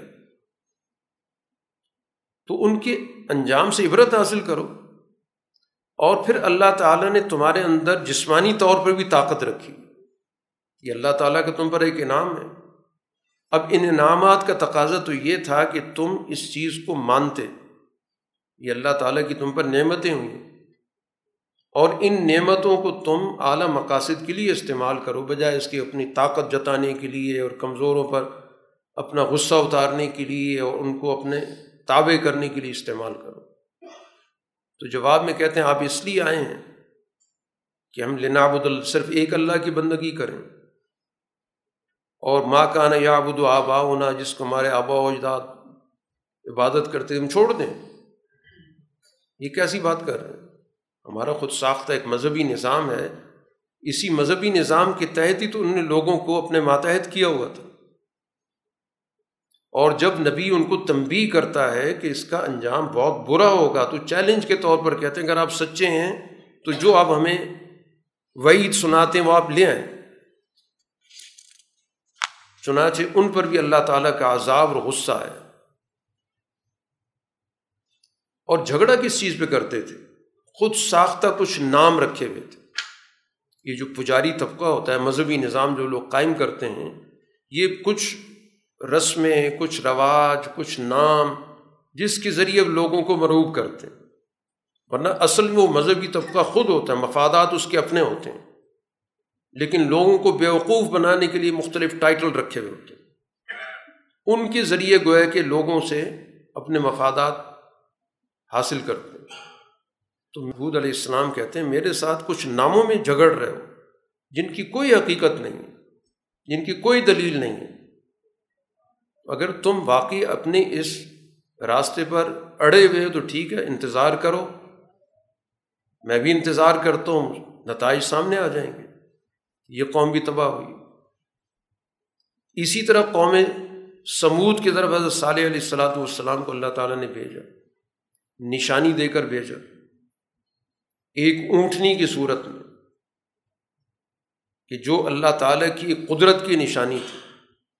اور اس اونٹنی کے ذریعے ان کے جو اسباب و وسائل تھے، ان میں تقسیم کا نظام پیدا کر دیا کہ یہ جو اسباب و وسائل ہیں ایک دن سارے کے سارے وقف کرنے پڑیں گے اس اونٹنے کے لیے۔ ایک دن تمہارے پاس ہوں گے۔ یہی وہ چیز تھی جس کی وجہ سے وہ حضرت صالح علیہ السلام کی دشمنی پر اترا اور اس اونٹنی کی دشمنی پر۔ یہ تقسیم کیسے ہو گیا؟ یہ سارے وسائل تمہارے قبضے میں تھے اور انہوں نے آ کے کہہ دیا کہ نہیں، ایک دن تمہارا، ایک دن اس اونٹنی کا ہوگا۔ اب یہاں پر دو جماعتیں بن گئی ایک کو قرآن کہتا ہے وہ متکبرین کی جماعت الملا الدی نستقبرو متکبر اشرافیہ۔ اور ایک وہ جماعت جو صالح علیہ السلام پر ایمان لانے والی تھی الزی نست ضیفو بظاہر کمزور ہے طاقت کے لحاظ سے، تعداد کے لحاظ سے۔ ان کا مکالمہ قرآن نے ذکر کیا کہ وہ مستقبرین وہ تکبر والے جو اپنے آپ کو بڑا سمجھتے ہیں وہ وہاں کے جو سردار ہیں، طاقتور جو طبقہ ہے، وہ کمزوروں سے کہتا ہے کہ کیا باقی تمہیں یقین ہے کہ صالح علیہ السلام اللہ کے پیغمبر ہیں؟ وہ کہتے ہیں صالح علیہ السلام جو کچھ بیان کر رہے ہیں، ہمیں تو اس پر بھی ایمان ہم مکمل طور پہ ان پہ ایمان رکھتے ہیں، ان پہ ہمیں پورا اعتماد ہے۔ جواب میں بالکل مقابلے کی بات کرتے ہیں کہ جو کچھ صالح علیہ السلام لے کر آئے ہیں، ہم اس کے منکر ہیں۔ ایمان والی جماعت کر رہی ہے کہ ہم سب مانتے ہیں جو کچھ صالح علیہ السلام لے کر آئے۔ اور یہ متکبرین کی جماعت کہتی ہے کہ ہم بالکل انکار کر رہے اور یہی انکار پھر وہاں تک پہنچا کہ انہوں نے باقاعدہ منصوبہ بنا کر اس اونٹنی کے پاؤں کاٹ ڈالے۔ اور صالح علیہ السلام کو دھمکی بھی دے دی کہ جو آپ ہمیں کہتے ہیں کہ برا وقت آ جائے گا، عذاب آ جائے گا، کر لیں۔ لیں قرآن ذکر کرتا ہے فاخذت مرجفا ایک زلزلے نے آ کر ان کو پکڑ لیا۔ اور وہ سارے کے سارے اپنے گھروں میں اوندے منہ مر گئے۔ اس موقع پر حضرت صالح علیہ السلاۃ والسلام نے اپنے افسوس کا اظہار کیا کہ میں نے تو تم کو اللہ کا پیغام بارہا دفعہ پہنچایا۔ لیکن تمہیں تو خیر خواہ لوگ پسند ہی نہیں ہیں۔ اسی طرح قرآن حکیم لوت علیہ السلاۃ والسلام کے واقعے کا ذکر کرتا ہے کہ ان کے اندر ایک بہت بڑا معاشرتی مرض تھا۔ وہ ہم جنس پرستی کا تھا۔ نبی ان کو روک رہا ہے کہ جو فطرت کا نظام ہے، اس کو کیوں تباہ کر رہے کیوں برباد کر رہے معاشرہ جو چلتا ہے وہ اللہ تعالیٰ نے دو مختلف صنفیں بنائی اس لیے کہ وہ مل کے اپنا ایک یونٹ بنائیں، خاندان بنائیں اور انسانی نسل اس سے بڑھتی اس پورے نظام کو ان نے برباد کر دی تو اس کے نتیجے میں اللہ تعالیٰ کی طرف سے ان پر سزا آئی۔ جب لوت علیہ السلاۃ والسلام ان کو سمجھاتے تھے تو بڑی ڈٹائی کے ساتھ کہتے تھے کہ یہ بڑے پاک لوگ ہیں، ان کو نکالو یہاں سے۔ تو اللہ تعالیٰ نے لوت علیہ السلاۃ والسلام کو وہاں سے نکالا اور پھر اس بستی کو بہت بری طرح تباہ کیا۔ اس بستی کو الٹ دیا گیا، اس پہ پھر پتھراؤ ہوا۔ یہ انجام بھی تمہارے سامنے موجود ہے۔ قوم شعیب کا قرآن ذکر کرتا ہے۔ ان کو بھی شعیب علیہ السلاۃ والسلام نے یہی تعلیم دی تھی۔ ان کے اندر مرض معاشی تھا۔ ناپ تول کے اندر کمی کرنا۔ شعیب علیہ السلام نے ان کو کہا کہ اس کو پورا پورا دی چیزیں کم نہ کیا کرو۔ نہ تعداد کے اندر، نہ گنتی کے اندر، نہ ان کی کوالٹی کے اندر۔ جو چیز جیسی ہے، جس طرح کی ہے، اسی طرح لوگوں کو دیا کرو۔ نہ ناپ تول میں کمی کرو، نہ ان چیزوں کی جو صفت ہے، اس کی کوالٹی اس میں کمی کرو۔ اور زمین میں فساد مت مچاؤ۔ زمین میں فساد ہوتا ہی اسی وجہ سے کہ جب کوئی شخص دوسروں کے وسائل کو اس طرح ناجائز طریقے سے حاصل کرنے کی کوشش کرتا ہے، کم تول کی چیزوں کو اپنے پاس محفوظ کر لینا زیادہ پیسے وصول کر لینا اسی طرح برعکس بھی، کم پیسے دینا، کمزور آدمی سے زیادہ چیز وصول کر لینا۔ یہ دونوں طرف سے ناپ تول طاقتور جدھر بھی کھڑا ہوگا، وہ دوسرے کو اس کا پورا حق نہیں دے گا۔ دوسرے سے زیادہ لے لے گا، دوسرے کو دے گا نہیں۔ ایک جرم ان کے اندر یہ تھا۔ دوسرا جرم یہ تھا کہ یہ مختلف راستوں پر ان کے لوگ بیٹھ جاتے تھے لوٹ مار کرنے کے لیے۔ لوگوں کو گٹراتے دھمکاتے تھے، ان کے مال و متا پہ قبضہ کرتے تھے۔ اور اسی کے ساتھ ساتھ جو شعیب علیہ السلاۃ والسلام پر ایمان لانے والے تھے، ان کو جبر کی بنیاد پر، طاقت کی بنیاد پہ شعیب علیہ السلام سے ملنے سے روکتے تھے۔ یہ سارے ان کے جرائم قرآن نے ذکر کیے۔ ان کے اندر بھی وہی طبقہ الملا الدین استقبر وہ متکبر، اشرافیہ، وہ طاقتور طبقہ، وہ حکمران، جس کے پاس طاقت ہے، وسائل ہیں، جتھا ہے۔ شعیب علیہ السلام کو دھمکی دیتا ہے کہ شعیب آپ کو اور آپ کی جماعت کو ہم یہاں سے نکال دیں گے جلا وطن کر دیں گے۔ دوسری صورت اگر یہاں رہنا ہے تو ہمارے سسٹم کا حصہ بن جاؤ۔ ہمارے طور طریقے اختیار کر لیں شعیب علیہ السلام پوچھتے ہیں، کیا جبر کے ساتھ بے جبر کرنا چاہتے ہو؟ اگر ہم تمہاری بات مان لیں تو اس کا مطلب یہ ہوا کہ ہم اللہ پر جھوٹ باندھ رہے ہیں۔ یہ تو نہیں ہو سکتا۔ شعیب علیہ السلام اللہ سے دعا کرتے ہیں کہ اس مصیبت سے نجات دلائی جائے، فیصلہ کر دیا جائے۔ کیونکہ اب یہ تو ہم پر حملہ آور ہو رہے ہیں، ہم پہ دباؤ ڈالنے کی کوشش کر رہے ہیں۔ جو ہمارے ساتھ کمزور لوگ ہیں، معاشی طور پر، سماجی طور پر، ان پہ دباؤ ڈال کر، ان کی ضروریاتی زندگی سے کھیل کر، ان کو مشکل میں ڈال کر، یہ چاہتے ہیں کہ جبراً ان کو اپنے ساتھ شامل کریں۔ اللہ سے دعا کی کہ ہمارے درمیان فیصلہ ہو جائے۔ تو ان کو بھی زلزلے نے پکڑ لی یہ بھی اپنے گھروں کے اندر اوندے منہ لٹے۔ قرآن حکیم واقعات کے تسلسل میں ذکر کرتا ہے موسا علیہ السلاۃ والسلام اور فرعون کے واقعے کا یہ بھی اس کا نمونہ ہے۔ یہ سارے واقعات در حقیقت اس ایمان والی جماعت کے سامنے بیان ہو رہے ہیں جو مکہ کے اندر بہت کمزور حالت میں کیونکہ طاقت کا سارا توازن ابو جہل کے اشرافیہ کے پاس ہے۔ اور ان واقعات کے ذریعے اس جماعت کو حوصلہ دیا جا رہا ہے۔ کہ وقتی طور پر تو ایک تغیانی ہوگی، سرکشی ہوگی، جبر ہوگا، زندگیوں سے کھیلا جائے گا۔ لیکن بالآخر حق غالب آ کر رہتا اور یہی پیغام ہر دور کے اندر کہ ہر دور میں سچائی کو لے کر چلنے والے بظاہر کمزور حالت میں ہوں گے۔ طاقت کا توازن ان کے ہاتھ میں نہیں ہوگا، مال و دولت بھی ان کے پاس نہیں ہوگی۔ لیکن ان کے پاس جو سب سے بڑی بات ہے کہ ان کے پاس ایک سچا مشن ہوگا۔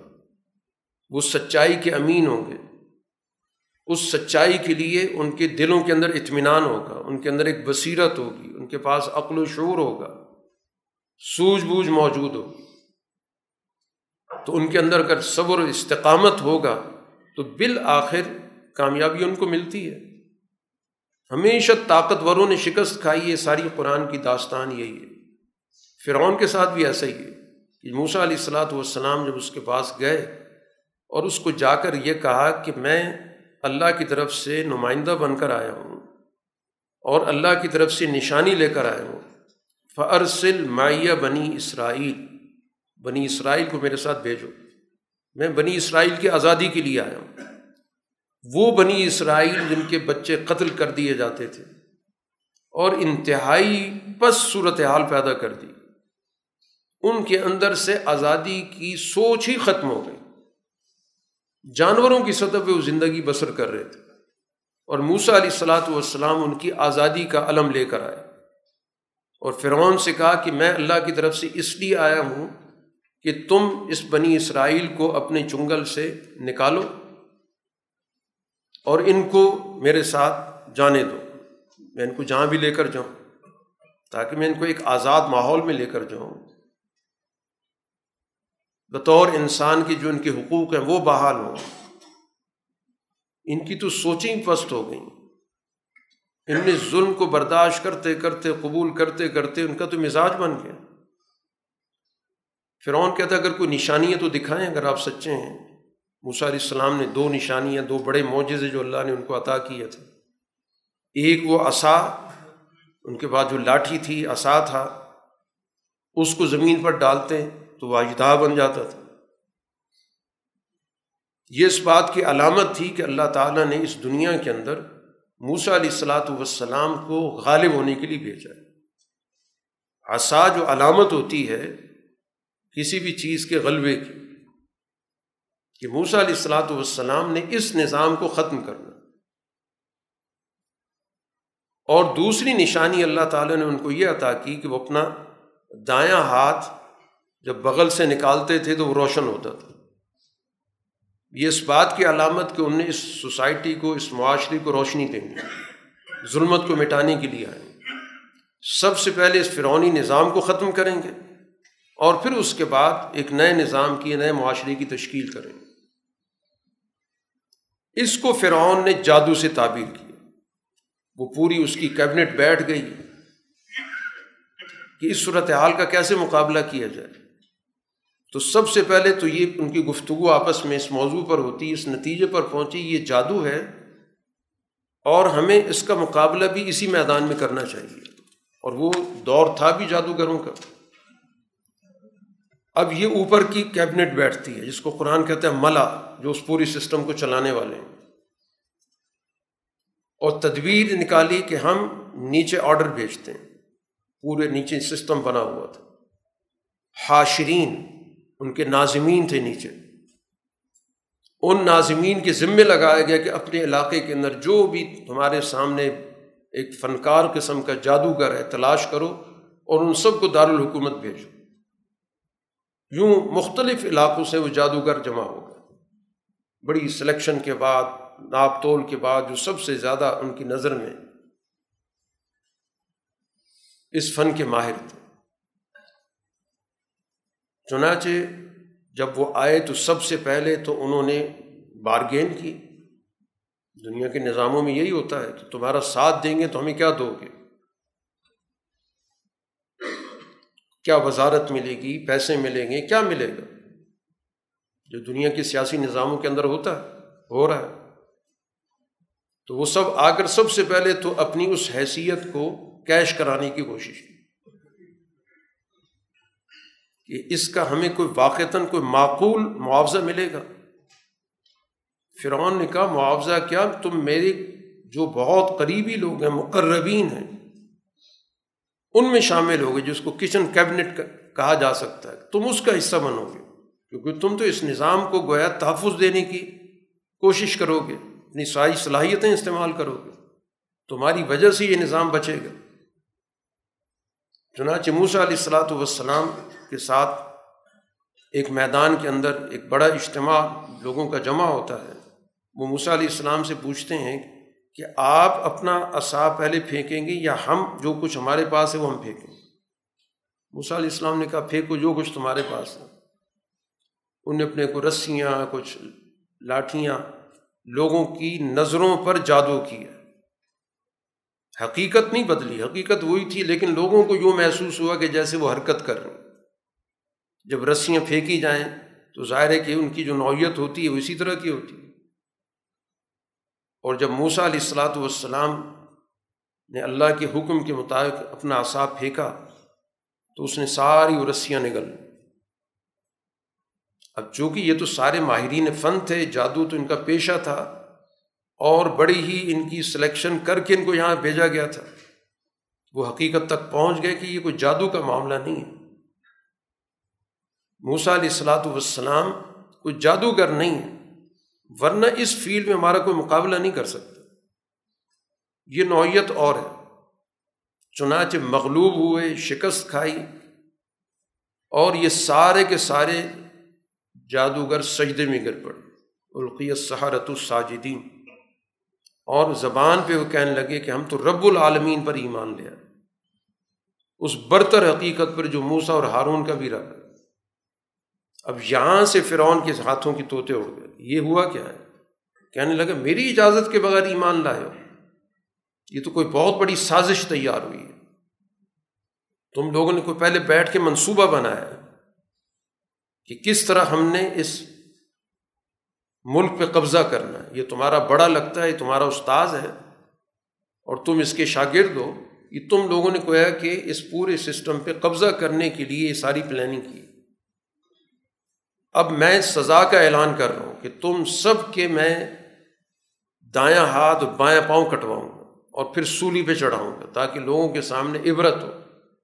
کوئی بھی میرے اس نظام کے مقابلے پر نہ آئے۔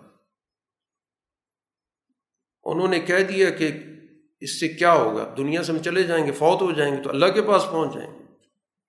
گویا ان کو ایک سچائی نظر آ گئی اور انہوں نے ہر قسم کی قربانی دینے کا فیصلہ کر لیا۔ بلکہ اس بات کی بھی دعا کی کہ ہم اس سے پہلے جو نبی کے مقابلے پر آ گئے تھے، ہم نے ایک بہت بڑا جرم کیا تھا۔ ہم اللہ سے امید رکھتے ہیں کہ ہمارا وہ جرم معاف ہو جائے۔ اس عمل سے فارغ ہونے کے بعد فرعون کو تو اصل چیلنج درپیش تھا موسا علیہ السلام کا۔ تو اس کے حواریوں کی پھر میٹنگ ہوتی ہے۔ بھائی، اصل مسئلے کو تو آپ نے چھوڑ دیا۔ جادوگروں کے ساتھ تو ٹھیک ہے، جو تم نے کیا ان کو سزا ہو گئی۔ موسا علیہ السلام یہ سارا معاملہ تو وہاں سے چل رہا ہے۔ ان سے کیسے نمٹنا ہے؟ پھر ان کی جو قوم ہے جس کی آزادی کی یہ بات کر رہے اس نے کہا وہ دوبارہ جو ہماری اسکیم تھی، ہم اس کو دوبارہ لے کر آتے ہیں۔ ان کے بچوں کو قتل کرو اور صرف ان کی عورتیں زندہ رکھو جب بنی اسرائیل نے یہ پروگرام سنا تو ظاہر پریشان ہو گئے۔ موسا علیہ السلاۃ والسلام نے ان کو تسلی دی کہ اللہ سے مدد مانگو، ثابت قدم رہو۔ یہ زمین اللہ کی یا کسی کی اجارہ داری نہیں ہے۔ وہ کہنے لگے، آپ کے آنے سے پہلے بھی مصیبت میں تھے، آپ کے آنے کے بعد بھی مصیبت میں موسا علیہ السلام نے ان کا حوصلہ رکھا۔ تمہارا دشمن تباہ ہوگا اور اس زمین کی ساری کی ساری جانشینی تمہیں حاصل ہوگی۔ اس دوران قرآن حکیم ذکر کرتا ہے کہ ان پر کئی دفعہ موسا علیہ السلاۃ والسلام نے اپنی حجت پوری کی۔ یہ دو بڑی نشانیاں تو دکھائی تھیں۔ اس کے علاوہ بھی مختلف قسم پہ ان کے، ان پر عذاب آتے رہے۔ قحط سالی ہوئی، پھلوں کی پیداوار کم ہو گئی۔ موسا علیہ السلاۃ والسلام سے آگے درخواست کرتے تھے۔ اور آ کر یہ کہتے تھے کہ یہ حالات آپ کی وجہ سے پیدا ہو گئے۔ آپ جو ہے اپنے رب سے دعا کر کے اس مصیبت کو ہم سے ٹلوائیں اور وعدہ کرتے تھے کہ ہم آپ کی بات مانیں۔ موسیٰ علیہ السلام لوگوں کے حق میں دعا کرتے تھے کہ یہ مصیبت ان سے ٹل جائے۔ پیداوار اچھی ہو گئی۔ پھر اسی ڈیٹائی پر آ گئے۔ پھر اللہ تعالیٰ نے طوفان بھیجا ان پر، آندھی چلا دی۔ پھر اس سے خوف زد ہو کے موسیٰ علیہ السلام کے پاس آئے۔ پھر دعا کروائی۔ پھر مصیبت ٹلی۔ پھر وہی ڈٹائی پھر اس کے بعد ان پہ ٹڈی دل آ گئے اس مصیبت سے تنگ آ گئے۔ پھر موسا علیہ السلام کے پاس آئے۔ پھر دعا کی۔ پھر مصیبت ٹلی۔ پھر اس کے بعد ہوئی حرکت ان کی۔ پھر ان پر چیچڑیاں آ گئیں۔ گھن لگنا شروع ہو گیا۔ جانوروں پہ چچڑیاں آ گئیں۔ باقی چیزوں میں گھن لگنا شروع ہو گیا۔ پھر موسا علیہ السلام سے درخواست کی۔ پھر وہی عمل ہوا۔ دعا سے مصیبت دور ہوئی، پھر اسی طرح طرز عمل، پھر ان پر مینڈکوں کا عذاب آ گیا۔ ہر چیز میں مینڈک آ جاتا تھا۔ پھر موسیٰ علیہ السلام کے پاس گئے کہ اس مصیبت سے نجات دلوائیں۔ پھر اس سے دعا کر کے اللہ تعالیٰ سے دور کروایا۔ پھر اسی طرح کا ان کا طرز عمل، پھر ان پر ایک اور عذاب اللہ تعالیٰ کی طرف سے آیا کوئی بھی چیز کھانے پینے کے رکھتے وہ خون اس میں آ جاتا، وہ چیز خراب ہو جاتی۔ یہ یک بعد دیگر بہت ساری چیزیں ان پر آئیں۔ ہر موقع پہ قرآن کہتا ہے فس تک جب مصیبت آتی تھی، دعا کے لیے آ جاتے تھے۔ اور جب حالات نارمل ہو جاتے تو پھر وہی تکبر کہ ہم تو بڑے لوگ ہیں، طاقتور لوگ ہیں، حکومت تو ہماری ہے، تم سارے غلام ہو، کمی کمین ہو۔ مجرم لوگ تھے۔ تو بالآخر پھر موسا علیہ السلاۃ والسلام کو اللہ تعالیٰ نے کہا کہ آپ بنی اسرائیل کو یہاں سے لے کے چلیں۔ اور پھر وہ بنی اسرائیل کے تعاقب میں فرعون نکلتا ہے۔ بنی اسرائیل تو وہاں سے دریا سے صحیح سالم نکل آتے ہیں اور فرعون اپنے سارے لشکر کے ساتھ غرق ہو جاتا ہے۔ اب یہاں پر قرآن حکیم اگلے سفر کا ذکر کرتا ہے جو بنی اسرائیل کا ہے کہ جب انہوں نے یہ دریا کراس کیا یہاں سے اندازہ ہوتا ہے کہ کوئی بھی قوم جب غلامی میں رہتی ہے تو اس کی سوچ کتنی پست ہو جاتی ہے۔ اس لیے دنیا کا سب سے بڑا عذاب غلامی ہے۔ سوچیں معاف ہو جاتی ہیں۔ کیونکہ اگر سوچیں آزاد نہ رہیں، سوچ غلام ہو جائے تو اس کی ہر چیز غلام ہے۔ یہ جو دین توحید پہ اتنا زیادہ زور دیتا ہے، اس کی وجہ یہی ہے۔ کہ سب سے پہلے دلوں کو، ذہنوں کو آزاد کرو گے تو اپنی معیشت کی آزادی کے لیے بھی سوچو گے، سیاست کی آزادی کے لیے بھی کام کرو گے، سماج کو بھی آزاد کراؤ گے، قومی آزادی کے لیے بھی سوچو گے، بین الاقوامی کردار کے لیے بھی سوچو گے۔ اب یہ غلامی کے نمونہ قرآن حکیم بنی اسرائیل کی پوری تاریخ میں دکھاتا کہ ابھی ابھی ان کو آزادی ملی، وہاں سے نکل کر آئے، دشمن سارا تباہ ہو گیا۔ تو وہاں پر جب دوسری سمت میں پہنچے تو وہاں پر ایک بت پرست قوم پائی جاتی تھی۔ وہ نے کچھ مورتیاں بنا رکھی تھیں، پوجا پاٹ کر رہے تھے۔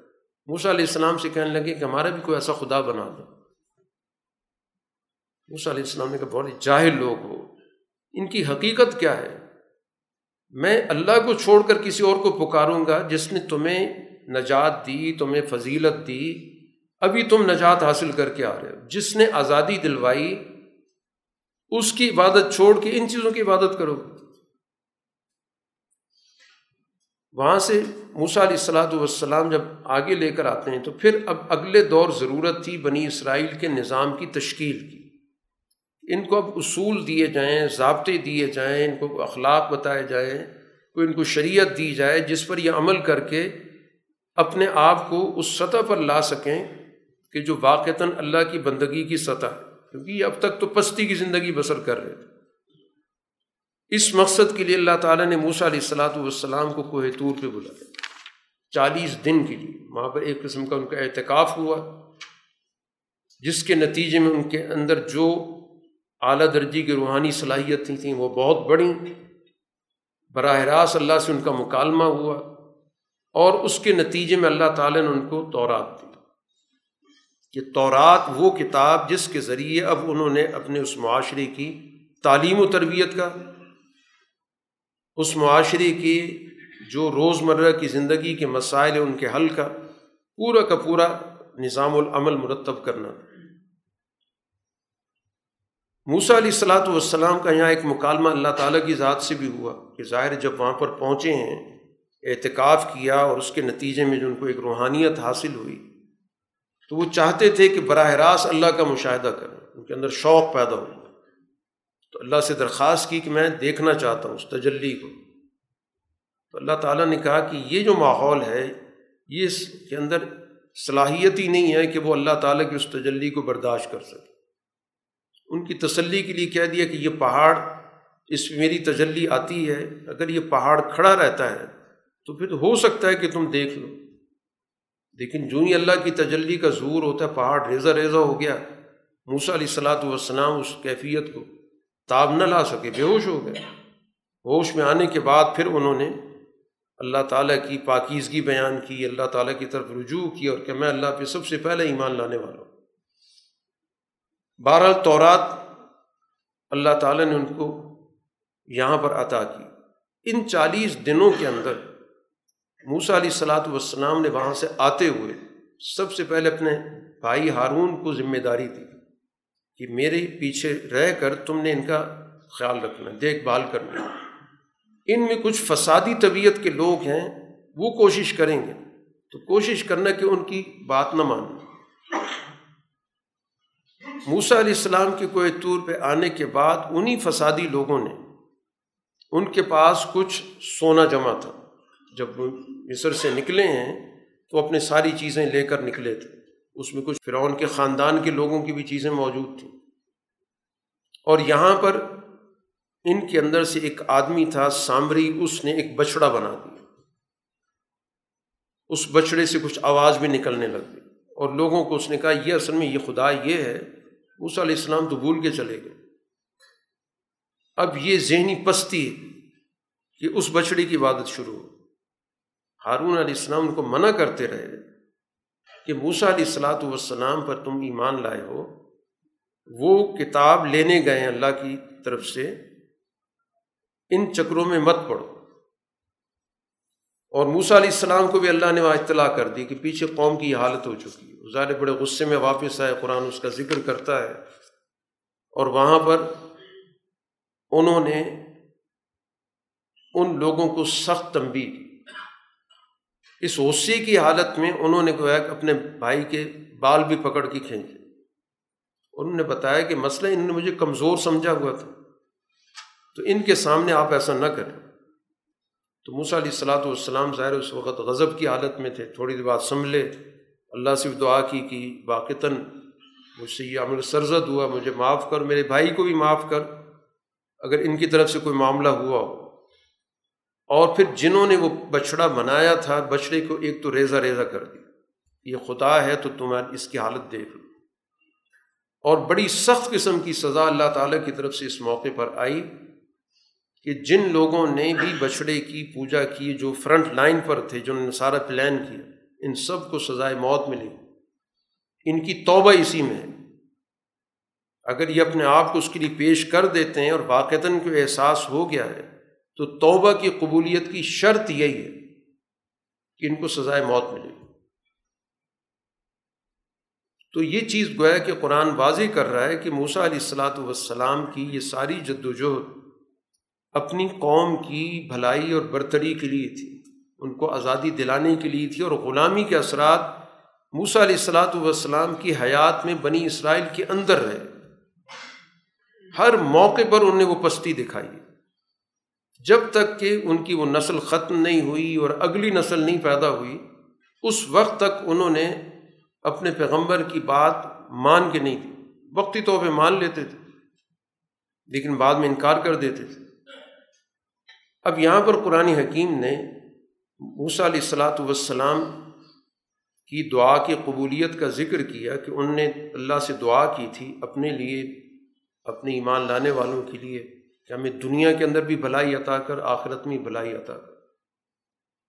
اللہ نے اس دعا کی قبولیت کی پوری تفصیل یہاں پر ذکر کی۔ اللہ نے کہا کہ میرا عذاب بھی ہے، میری رحمت بھی ہے۔ عذاب تو میں اپنے ان لوگوں کو دوں گا جو اس کے مستحق ہوں گے۔ لیکن میری رحمت تو بہت ہی وسیع اب اس رحمت کا استحقاق کس کو ہے؟ ان لوگوں کی یہاں صفات ذکر کی کہ ایک وہ لوگ جن کے اندر تقوا ہے، جو اس دنیا کے اندر اللہ تعالیٰ کے سامنے اپنے آپ کو جواب دہ سمجھ کر اپنے سارے معاملات کو عدل کے اصول پر استوار کریں گے۔ اور اس کا سب سے بڑا مظر کیا ہے کہ اپنے وسائل اللہ کے راستے میں دیں گے، زکوٰۃ ادا کریں گے۔ ہماری آیات پر پوری طرح ایمان لائیں گے۔ اور اس کے بعد جو قرآن حکیم نے ذکر کیا، وہ رسول اللہ صلی اللہ علیہ وسلم کے پیروکاروں کا ذکر کیا یہ تورات کا مضمون ہے۔ کہ وہ لوگ جو رسول نبی امی کی پیروی کریں گے، جن کا ذکر تورات میں بھی ہے اور انجیل میں بھی ہے۔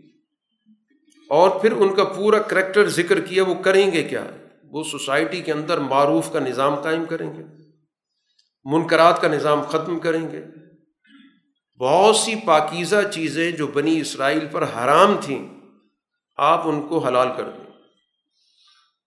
اور وہ چیزیں جو ناپاک قسم کی ہیں، جن سے انسان کی فطرت دوری اختیار کرتی انہیں کو حرام قرار دیں۔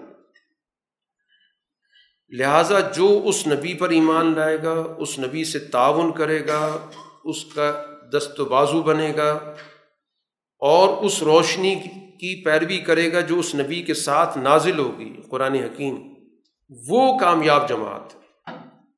یہ مضمون ہے تورات کا جو قرآن یہاں پر کوٹ کر۔ تو گویا گزشتہ کتابیں رسول اللہ صلی اللہ علیہ وسلم کی آمد کی اطلاع دے رہی نہ صرف آپ کی بلکہ آپ پر ایمان لانے والی جماعت کا بھی تعارف کرا رہی اور تورات والوں کو بھی بتا رہی کہ اپنی کتاب پر ایمان کا تقاضا یہ کہ آنے والے نبی پر ایمان لاؤ۔ انجیل پر ایمان کا تقاضا یہ کہ رسول اللہ صلی اللہ علیہ وسلم پر ایمان لاؤ۔ اس لیے رسول اللہ صلی اللہ علیہ وسلم سے کہا جا رہا ہے کہ آپ اپنی عالمگیر رسالت کا اعلان کریں۔ آپ کہہ دیں کہ میں تم سب کی طرف اللہ کا رسول ہوں۔ اور اس رب کی طرف سے جس کی کل کائنات پہ حکومت ہے۔ تو جس کی کل کائنات پہ حکومت ہے تو اس کی طرف سے جو نمائندہ ہوگا وہ بھی کل انسانیت کے لیے ہوگا۔ لہذا اللہ پر ایمان لاؤ اور اس رسول پر ایمان لاؤ۔ اس کی پیروی کرو تو پھر ہدایت ملے گی۔ یہ ضمن ذکر آ گیا واقعات بنی اسرائیل کے چل رہے۔ اسی طرح بنی اسرائیل کے بارہ قبائل تھے تو اللہ تعالیٰ نے ان کے پانی کا بندوبست کیا۔ موسیٰ علیہ السلام سے انہیں درخواست کی کہ پانی ہمیں دستیاب نہیں ہے۔ تو اللہ تعالیٰ نے ایک معجزے کے ذریعے ان کو کہا کہ یہ چٹان ہے، اس چٹان پہ آپ اپنا عصا ماریں گے تو وہیں سے گویا کہ پانی کی چشمے نکل پڑیں۔ گے تو بارہ چشمے نکلے۔ دنیا کے اندر ایک بات واضح ہو گئی کہ وسائل کی تقسیم کا ایک نظام ہوتا ہے۔ اللہ نے بارہ قبائل تھے تو بارہ ہی چشمے جاری کر دیے تاکہ ہر قبیلہ اپنے مستقل چشمے سے فائدہ اٹھائے۔ وہ دنیا کے اندر جو بھی عدل کا، دین کا نظام قائم ہوگا وہ سوسائٹی کے اندر تمام لوگوں کے حقوق کا باقاعدہ بندوبست کرے۔ جیسے اللہ نے ہر قبیلے کے لیے علیحدہ یہاں بندوبست کرا دی، ورنہ یہ بھی ممکن تھا کہ ایک چشمہ ہوتا اور سب لوگوں کو کہا جاتا کہ ٹھیک پانی ہی پینا ہے۔ لیکن اللہ نے یہ نظام کیا تاکہ کسی کو کسی کے ساتھ کوئی تنازع نہ پیدا ہو۔ تو یہ سسٹم کی ذمہ داری ہوتی ہے کہ وسائل کے منصفانہ تقسیم اس طور پر کرے کہ لوگوں کے درمیان تنازعات نہ پیدا ہوں، جھگڑے نہ پیدا ہوں۔ آج دنیا کے اندر، آپ کے ملک کے اندر بھی یہی مسئلہ ہے کہ وسائل کی منصفانہ تقسیم نہیں ہے۔ اسی وجہ سے آپ کے صوبے لڑتے ہیں، آپ کے ضلع لڑتے ہیں، قبائل لڑتے ہیں۔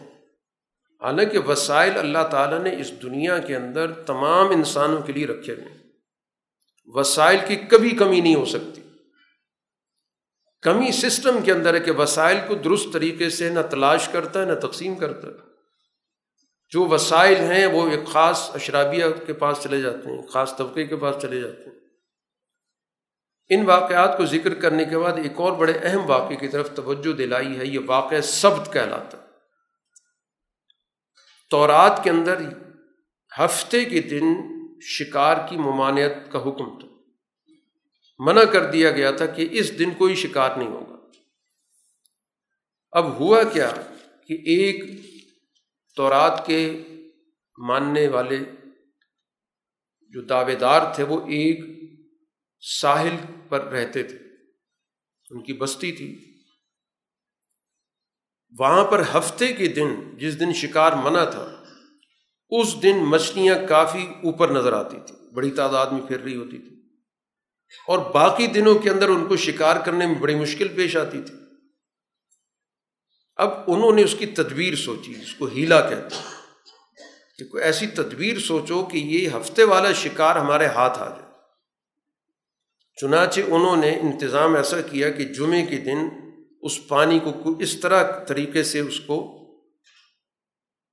ادھر ادھر سے پھیر کے رکھا کہ اگر ہفتے کے دن شکار اس علاقے میں آ جائے تو باہر نہ نکل سکے۔ اور ہم اتوار کے دن جا کر اس شکار کو وہاں سے اٹھا لیں گے۔ اب بظاہر تو ہفتے کی پابندی کر رہے ہیں، لیکن ایک ہیلا اختیار کیا تو قرآن حکیم یہاں پر اس کا ذکر کر کے بتاتا ہے کہ یہاں پر دو جماعتیں بن گئیں۔ ایک جماعت وہ تھی جو اس کام میں ڈھٹائی کے ساتھ شریک ہو گئی۔ اس نے معمول بنا لیا کہ جب جمعہ آتا اس جمعے کے دن ایسا کوئی انتظام کرتے کہ یہ جس میں ہفتے کے دن آنے والی مچھلیاں اس جگہ پہ چلی جاتی، اس حوض میں، اور پھر باہر نکلنے کا ان کو راستہ نہ ملے۔ یہ ان کی گویا کہ معمول بن گیا۔ تو اس موقع پر جو کتاب کا صحیح علم رکھنے والے لوگ تھے انہوں نے سخت تنبی کی کہ یہ تم اللہ کے حکم کی خلاف ورزی کر رہے ہو۔ اگرچہ ہیلا بنایا تم نے، لیکن مقصد تو واضح ہے۔ کہ شریعت کے حکم کی جو روح ہے تم نے نکال دی اپنے مفادات کی خاطر تم نے شریعت کے حکم کو پس پش ڈال دی تو اس موقع پر کچھ ایسے لوگ بھی تھے، درمیانے سے لوگ۔ وہ ان کو سمجھاتے تھے کہ خام خواہ ان کو کیوں تم منع کرتے رہتے ہو؟ ان پہ تو عذاب آنا ہی آنا ہے۔ تو وہ کہتے ہیں، ان پہ تو خیر آنا ہی آنا ہے۔ ہم اللہ کو کیا جواب دیں گے؟ ہم سے بھی تو پوچھا جائے گا کہ تمہارے سامنے یہ جرم ہو رہا تھا، تم نے کیا تو کیا کیا؟ ہماری ذمہ داری بنتی ہے کہ معاشرے کے اندر کوئی اس طرح کا عمل ہو رہا ہو کہ جس میں اللہ تعالیٰ کے حکم کی خلاف ورزی ہو رہی ہے، کسی پر ظلم ہو رہا ہے، زیادتی ہو رہی ہے۔ ایک آدمی کہ جی میں تو نہیں کر رہا، تو لہٰذا مجھ سے کیوں باز پرس ہوگی؟ وہاں پر اس کی ذمہ داری تھی کہ اس کے خلاف آواز اٹھائے، اس کے خلاف کوئی حکمت عملی بنائے، اس کے خلاف کوئی ذہن سازی کرے۔ تو ہم پر تو ذمہ داری عائد ہوتی، اس وجہ سے ہم ان کو منع کرتے رہیں گے۔ بالآخر اللہ تعالیٰ کی طرف سے جب فیصلہ آیا، ایک وقت گزر گیا، وہ سمجھا سمجھا کے گویا کہ ان کو تھک گئے۔ تو بالآخر پھر اللہ تعالیٰ نے فیصلہ کیا کہ یہ جو مجرم طبقہ ہے ان کی شکلیں بدل دی جائیں شکلیں مس کر دی ان کو بندروں کی شکل میں تبدیل کر دیا اور صرف ان لوگوں کو اللہ تعالیٰ نے نجات دی جنہوں نے اس موقع پر نہیں انل منکر کی، جو مسلسل جد وجہد کرتے رہے، سمجھاتے رہے، آواز اٹھاتے رہے کہ یہ غلط کام ہو رہا ہے۔ لیکن ظاہر وہ طاقتور لوگ تھے۔ ان کا بہت بڑا بزنس تھا، کام کر رہے تھے، حکومت ان کے پاس تھی۔ لیکن اس وجہ سے اللہ تعالیٰ نے ان کو نجات دی۔ تو گویا سوسائٹی کے اندر برائی کے خلاف آواز دینا، اٹھانا، اس کے خلاف شعور پیدا کرنا، یہ اپنی نجات کے لیے بھی ضروری ہے۔ وہ جو انفرادی اصلاح کا تصور ہے کہ میں تو برائی نہیں کرتا، چاہے سوسائٹی جو مرضی کرتی رہے، میں اپنا ذمہ دار ہوں، یہ سوچ بالکل غلط ہے۔ ذمہ داری بنتی ہے کہ سوسائٹی میں اس برائی کے خلاف جتنی آپ کی آواز ہے، اتنی آواز ضرور بلند کریں۔ جس حد تک آپ کی رسائی ہوتی ہے، اس رسائی کو پوری طرح استعمال کریں برائی کے خلاف کم سے کم شعور تو بیدار ہو۔ اور یہی پھر ظاہر کہ ایک وقت آتی، توانا ہوتی ہے آواز۔ لیکن اگر پہلی آدمی ہاتھ پاؤں چھوڑ کے بیٹھ جائے، تو پھر وہ عمل آگے بڑھتا ہے، بڑھتا چلا جاتا ہے۔ پھر اس برائی سے سمجھوتا ہو جاتا ہے۔ پہلے برائی کے خلاف نفرت ہوتی ہے، پھر آہستہ آہستہ سمجھوتا ہو جاتا ہے۔ پھر ایک وقت ایسا آتا ہے کہ آدمی شیر و شکر ہو جاتا ہے، برائی برائی نہیں رہتی۔ تو یوں ہی سوسائٹیاں تباہ ہوتی ہیں۔ قرآن حکیم نے یہاں پر ایک مذہبی کریکٹر ذکر کیا ہے، جس کے اندر مال و دولت کی حوث پیدا ہوگی۔ اور یہ کریکٹر سب سے زیادہ خطرناک ہوتا ہے۔ کہ جس نے مذہب کا لبادہ بھی اوڑھ رکھا ہو، مذہبی نمائندہ بھی بنا ہوا ہو، مذہبی عالم بھی ہو، لیکن اس کے دل کے اندر اقتدار کی حوث ہے، پیسے کی حوث ہے، وہ مذہب کو گویا اعلی کار کے طور پہ استعمال کرتا ہے۔ قرآن کہتا ہے کہ اس کا واقعہ بھی ان کو ذرا سنا دیں۔ نو الزی آتینہ ہو آیاتی کہ ہم نے اس کو اپنی آیات، اپنے احکامات دیے، اس کی اطلاع دی۔ لیکن وہ ان آیات کو چھوڑ نکلا میں نے اس پہ عمل نہیں کرنا۔ تو شیطان کو ظاہر ایسے لوگ چاہیے ہوتے ہیں۔ ایسے مذہبی لوگ شیطان کی بڑی اچھی سواری ہوتے ہیں۔ چنانچہ وہ شیطان کی جماعت کا حصہ بن گیا۔ بظاہر مذہبی نمائندہ تھا، لیکن اصل میں وہ شیطان کے ایجنڈے پہ کام کرنے لگا۔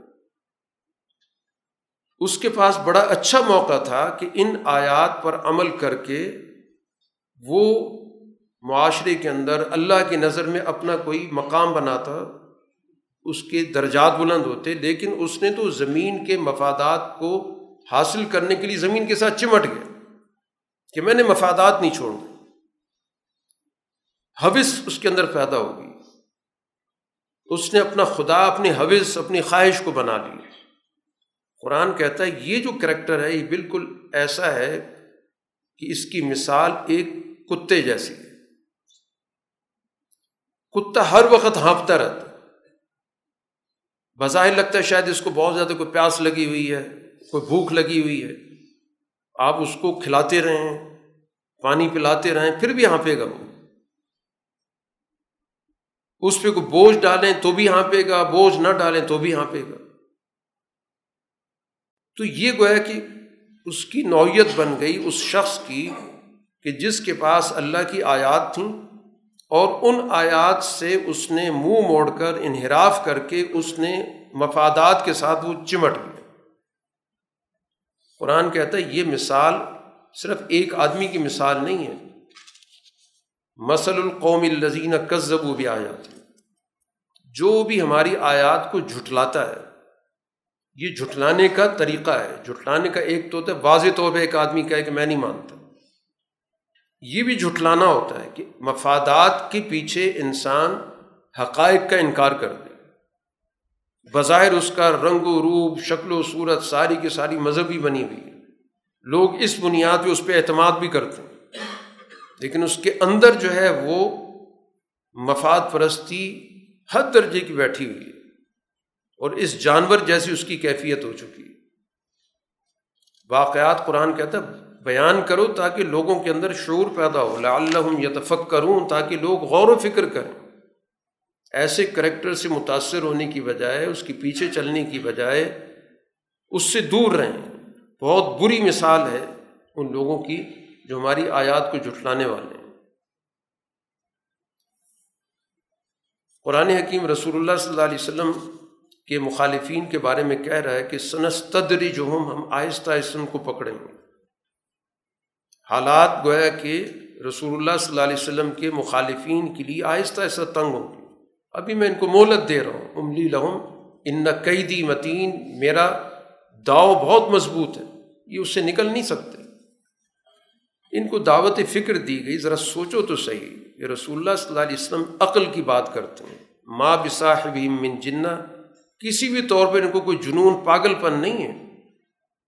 یہ تو تمہاری بھلائی کے لیے ہر وقت تمہارے ساتھ رہتے ہیں، بار بار متوجہ کرتے ہیں۔ ورنہ تمہیں پتہ ان کی ساری زندگی تمہارے سامنے ہے کہ ان سے بڑا اس سوسائٹی کے اندر کوئی دانش، عقل، شعور رکھنے والا نہیں ہے۔ بیست سے پہلے جتنے بڑے بڑے مسائل تھے، حضور صلی اللہ علیہ وسلم نہیں حل کیے۔ کتنے جھگڑے نمٹائے۔ تو پوری زندگی موجود ہے۔ اور اب ان پر یہ بھکتی کستے ہو کہ ان کو خدا نخواستہ ان کی عقل کو کچھ ہو گیا، جنون ہو گیا۔ جنون نہیں ہوا، وہ تو تمہاری بھلائی کے لیے فکر مند ہے، جس کو تم جنون سے تعبیر کر رہے کہ جب ایک آدمی تباہی کی طرف کسی کو جاتا دیکھتا ہے، تو ظاہر وہ بار بار ان کو سمجھاتا ہے، صبح سمجھاتا ہے، شام سمجھاتا ہے، اس کی فکر مندی ہوتی ہے۔ تو وہ تمہاری بھلائی کے لیے سب کچھ کر رہے ان اللہ نذیر المبین تو واضح طور پر تمہیں آنے والے نتائج سے خبردار کر رہے ہیں۔ اس صورت کے اختتام پر بڑی تفصیل کے ساتھ شرک کی جو شکلیں تھیں ان پر قرآن نے بات کی، جو خود ساختہ چیزیں بنا لی جاتی ہیں، ان بڑی سخت تنقید کی ہے قرآن حکیم نے کہ کن چیزوں کو اللہ کے ساتھ شریک بنایا ہوا نہ وہ کوئی چلنے پھرنے کی صلاحیت رکھتی ہیں، نہ دیکھنے کی صلاحیت رکھتی ہیں، نہ سننے کی صلاحیت رکھتی ہیں، نہ سوچنے کی صلاحیت رکھتی ہیں۔ اس کی بنیاد پہ پورا کا پورا مذہبی نظام کھڑا کرتی ہے اب اس گفتگو کے باوجود قرآن حکیم کہتا ہے، رویوں کے اندر ہمیں سختی نہیں پیدا کرنا نظریات پہ تو کوئی سمجھوتا نہیں ہو سکتا۔ لیکن اس کا یہ مطلب نہیں کہ اپنے رویوں کے اندر سختی پیدا کر۔ حضور صلی اللہ علیہ وسلم سے کہا جا رہا ہے کہ خزل عف و مر بالعرف۔ آپ درگزر سے کام لیں۔ اور اپنی اچھی بات مسلسل کہتے رہیں۔ جائے لوگوں کو منہ نہ لگائیں۔ جاہل سے مراد جو اشتعال جن کے اندر موجود ہوتا ہے۔ جہالت دو طرح کی ہوتی ہے۔ ایک جہالت ہوتی جس کے پاس علم نہ ہو، اور ایک وہ جہالت ہوتی جس کا تعلق ہوتا ہے، جس کی طبیعت کے اندر بہت زیادہ اشتعال، غصہ ہو۔ وہ بھی جہالت ہے۔ ابو جال کو ابو جال اس وجہ سے نہیں کہتے کہ اس کے پاس علم نہیں تھا۔ علم تو تھا اس کے پاس، سردار تھا اپنی قوم کا، فیصلے کرتا تھا۔ لیکن اس کے اندر تحمل نہیں تھا۔ مشتعل مزاج تھا۔ بات بات پہ لڑتا تھا، کمزور لوگوں پہ حملے کرتا تھا۔ اس لیے اس کا ٹائٹل بوجھال بن گیا۔ تو آپ سے کہا، ایسے لوگوں سے آپ اعراض کریں۔ ان کو منہ لگانے کی ضرورت نہیں۔ اور کبھی کبھی ظاہر انسان ہے، اسے غصہ بھی آ جاتا ہے، کوئی ایسی بات کہہ بھی سکتا ہے۔ تو قرآن نے کہا پھر فوراً اللہ کی پناہ میں آئے۔ فوراً اعوذ باللہ، میں اللہ کی پناہ میں آتا ہوں، شیطان چاہتا ہے کوئی جھگڑا کھڑا ہو جائے۔ اسی طرح متقی لوگوں کی صفت بیان کی گئی، متقی کون ہوتا ہے؟ متقی وہ ہوتا ہے کہ جس کی بصیرت اتنی اعلیٰ ہوتی ہے کہ ذرا سا کوئی شیطان کی طرف سے کوئی وسوسہ پیدا ہوا، کوئی اس کی طرف سے کوئی اس کے ذہن کے اندر منفی خیال آیا تو فوراً چوکنا ہو جاتا وہ شیطان کی واردات کو سمجھ جاتا کہ شیطان یہاں پر کوئی ایسا طریقہ واردات کرنا چاہتا ہے جس سے وہ اپنے مفادات پورے کرے۔ تو بصیرت کا ہونا سب سے بڑی ضرورت ہوتی ہے۔ متقی ہوتا وہی ہے جو دشمن کی چال کو سمجھے، اس کی چال میں نہ آئے۔ اور شیطان ہر روپ میں آتا ہے۔ نیک آدمی کے پاس نیکی کے روپ میں آئے گا۔ تاجر کے پاس تجارت کے روپ میں آئے گا۔ اور اسی وجہ سے دھوکہ کھا جاتا آدمی اگر دشمن دشمن کے روپ میں آئے تو کوئی دھوکہ نہیں کھاتا۔ جب دشمن دوست کے روپ میں آتا ہے تو ہمیشہ دھوکہ ہوتا ہے۔ اس وجہ سے اعلیٰ درجے کا شعور متقی کے اندر ہوتا ہے۔ اس لیے قرآن کہتا ہے تزک کرو فوراً وہ چونک جاتے ہیں۔ اور پھر اسی وقت ان کو سوج آ جاتی ہے۔ سمجھ جاتے ہیں کہ یہ شیطان ہمیں کس راستے کی طرف لے کے جانا چاہتا وہ اجتماعی نیکی سے کاٹ کر انفرادی نیکی کی طرف لے جاتا ہے۔ جن میں سمجھ نہیں ہوتی، وہ کہتے نیکی تو ہم کر رہے ہیں۔ لیکن کتنا بڑا اس نے دھوکہ دے دیا، کیونکہ اب وہ نیکی سے ہٹا کے برائی کی طرف تو لائے گا نہیں۔ اسے پتہ ہے کہ یہ آدمی نہیں آئے گا۔ اس لیے اس کو بڑی نیکی سے ہٹاؤ اور چھوٹی نیکی کی طرف لے جاؤ۔ فرض سے ہٹا کے نفل میں ڈال دو۔ وہ خوش ہے کہ میں تو کام کر رہا ہوں، نیکی کر رہا ہوں۔ لیکن جو باشعور ہوگا وہ سمجھے گا کہ اس وقت کی نیکی کیا ہے۔ مجھے وہ نیکی کرنی اور اسی سے شیطان روکتا ہے۔ تو شیطان انفرادی نیکی سے کبھی نہیں روکے گا۔ وہ ہمیشہ اجتماعی نیکی سے روکے گا اور جو اس وقت کی ضرورت ہوگی۔ قرآن کہہ رہا ہے، ہادہ بصائر یہ قرآن بصیرت کی کتاب ہے۔ بصیرت کی اس میں آیتیں اس میں ہدایت ہے۔ قرآن حکیم کی جب تلاوت ہو تو آداب بتائے گئے، غور سے سنا کرو۔ کہ یہ اس کا کیا مقصد ہے، کیا پیغام ہے؟ اور پوری توجہ رکھو۔ اور اس مقصد کی اپنے رب سے تعلق بڑھاؤ۔ جتنا تمہارا رب سے تعلق ہوگا، اتنی ہی تمہاری دل کے اندر بصیرت پیدا ہوگی۔ اپنے رب کو یاد کرو پوری توجہ کے ساتھ، پوری گڑ گڑاہٹ کے ساتھ۔ اور اس طرح کہ ہم اللہ تعالیٰ کے سامنے کھڑے ہیں۔ اس کا ایک خوف، اس کی ایک عظمت بھی ہو۔ لیکن یہ پکارنا کوئی بہت زیادہ زور زور کی آوازوں سے بھی نہ ہو۔ غفلت سے نکلو۔ اور عبادت کرنے والوں کی سب سے بڑی خوبی یہ بتائی گئی کہ ان کے اندر تکبر نہیں ہوتا۔ سچی عبادت کا پیمانہ یہی ہے کہ عبادت کرنے والے کے دل کے اندر اگر دوسروں کے بارے میں حقارت کے جذبے پیدا ہو رہا ہے کہ میں تو عبادت کرتا ہوں، میں تو نیک ہوں۔ فلاں ایسا ہے، فلاں ایسا ہے، تو اس کا مطلب یہ کہ وہ عبادت کے راستے سے شیطان کا اعلی کار بن گیا۔ عبادت انسان کے اندر آجزی پیدا کرتی ہے۔ اس کے اندر حقیقت شناسی پیدا کرتی ہے۔ اور قرآن نے یہ خوبی ملائکہ کی ذکر کی ہے کہ ملائکہ جن کی پوری زندگی، چوبیس گھنٹے کی اللہ کی بندگی کی عبادت کی ہے، تکبر نہیں ہے ان کے اندر۔ ہر وقت سجدہ ریز رہتے ہیں، اللہ کے حکم کی اطاعت کرتے ہیں۔ تو یہی وہ صفت ہے جو اہل ایمان کو اپنے اندر پیدا کرنی باخر الدعوان الحمد للہ رب العالمین۔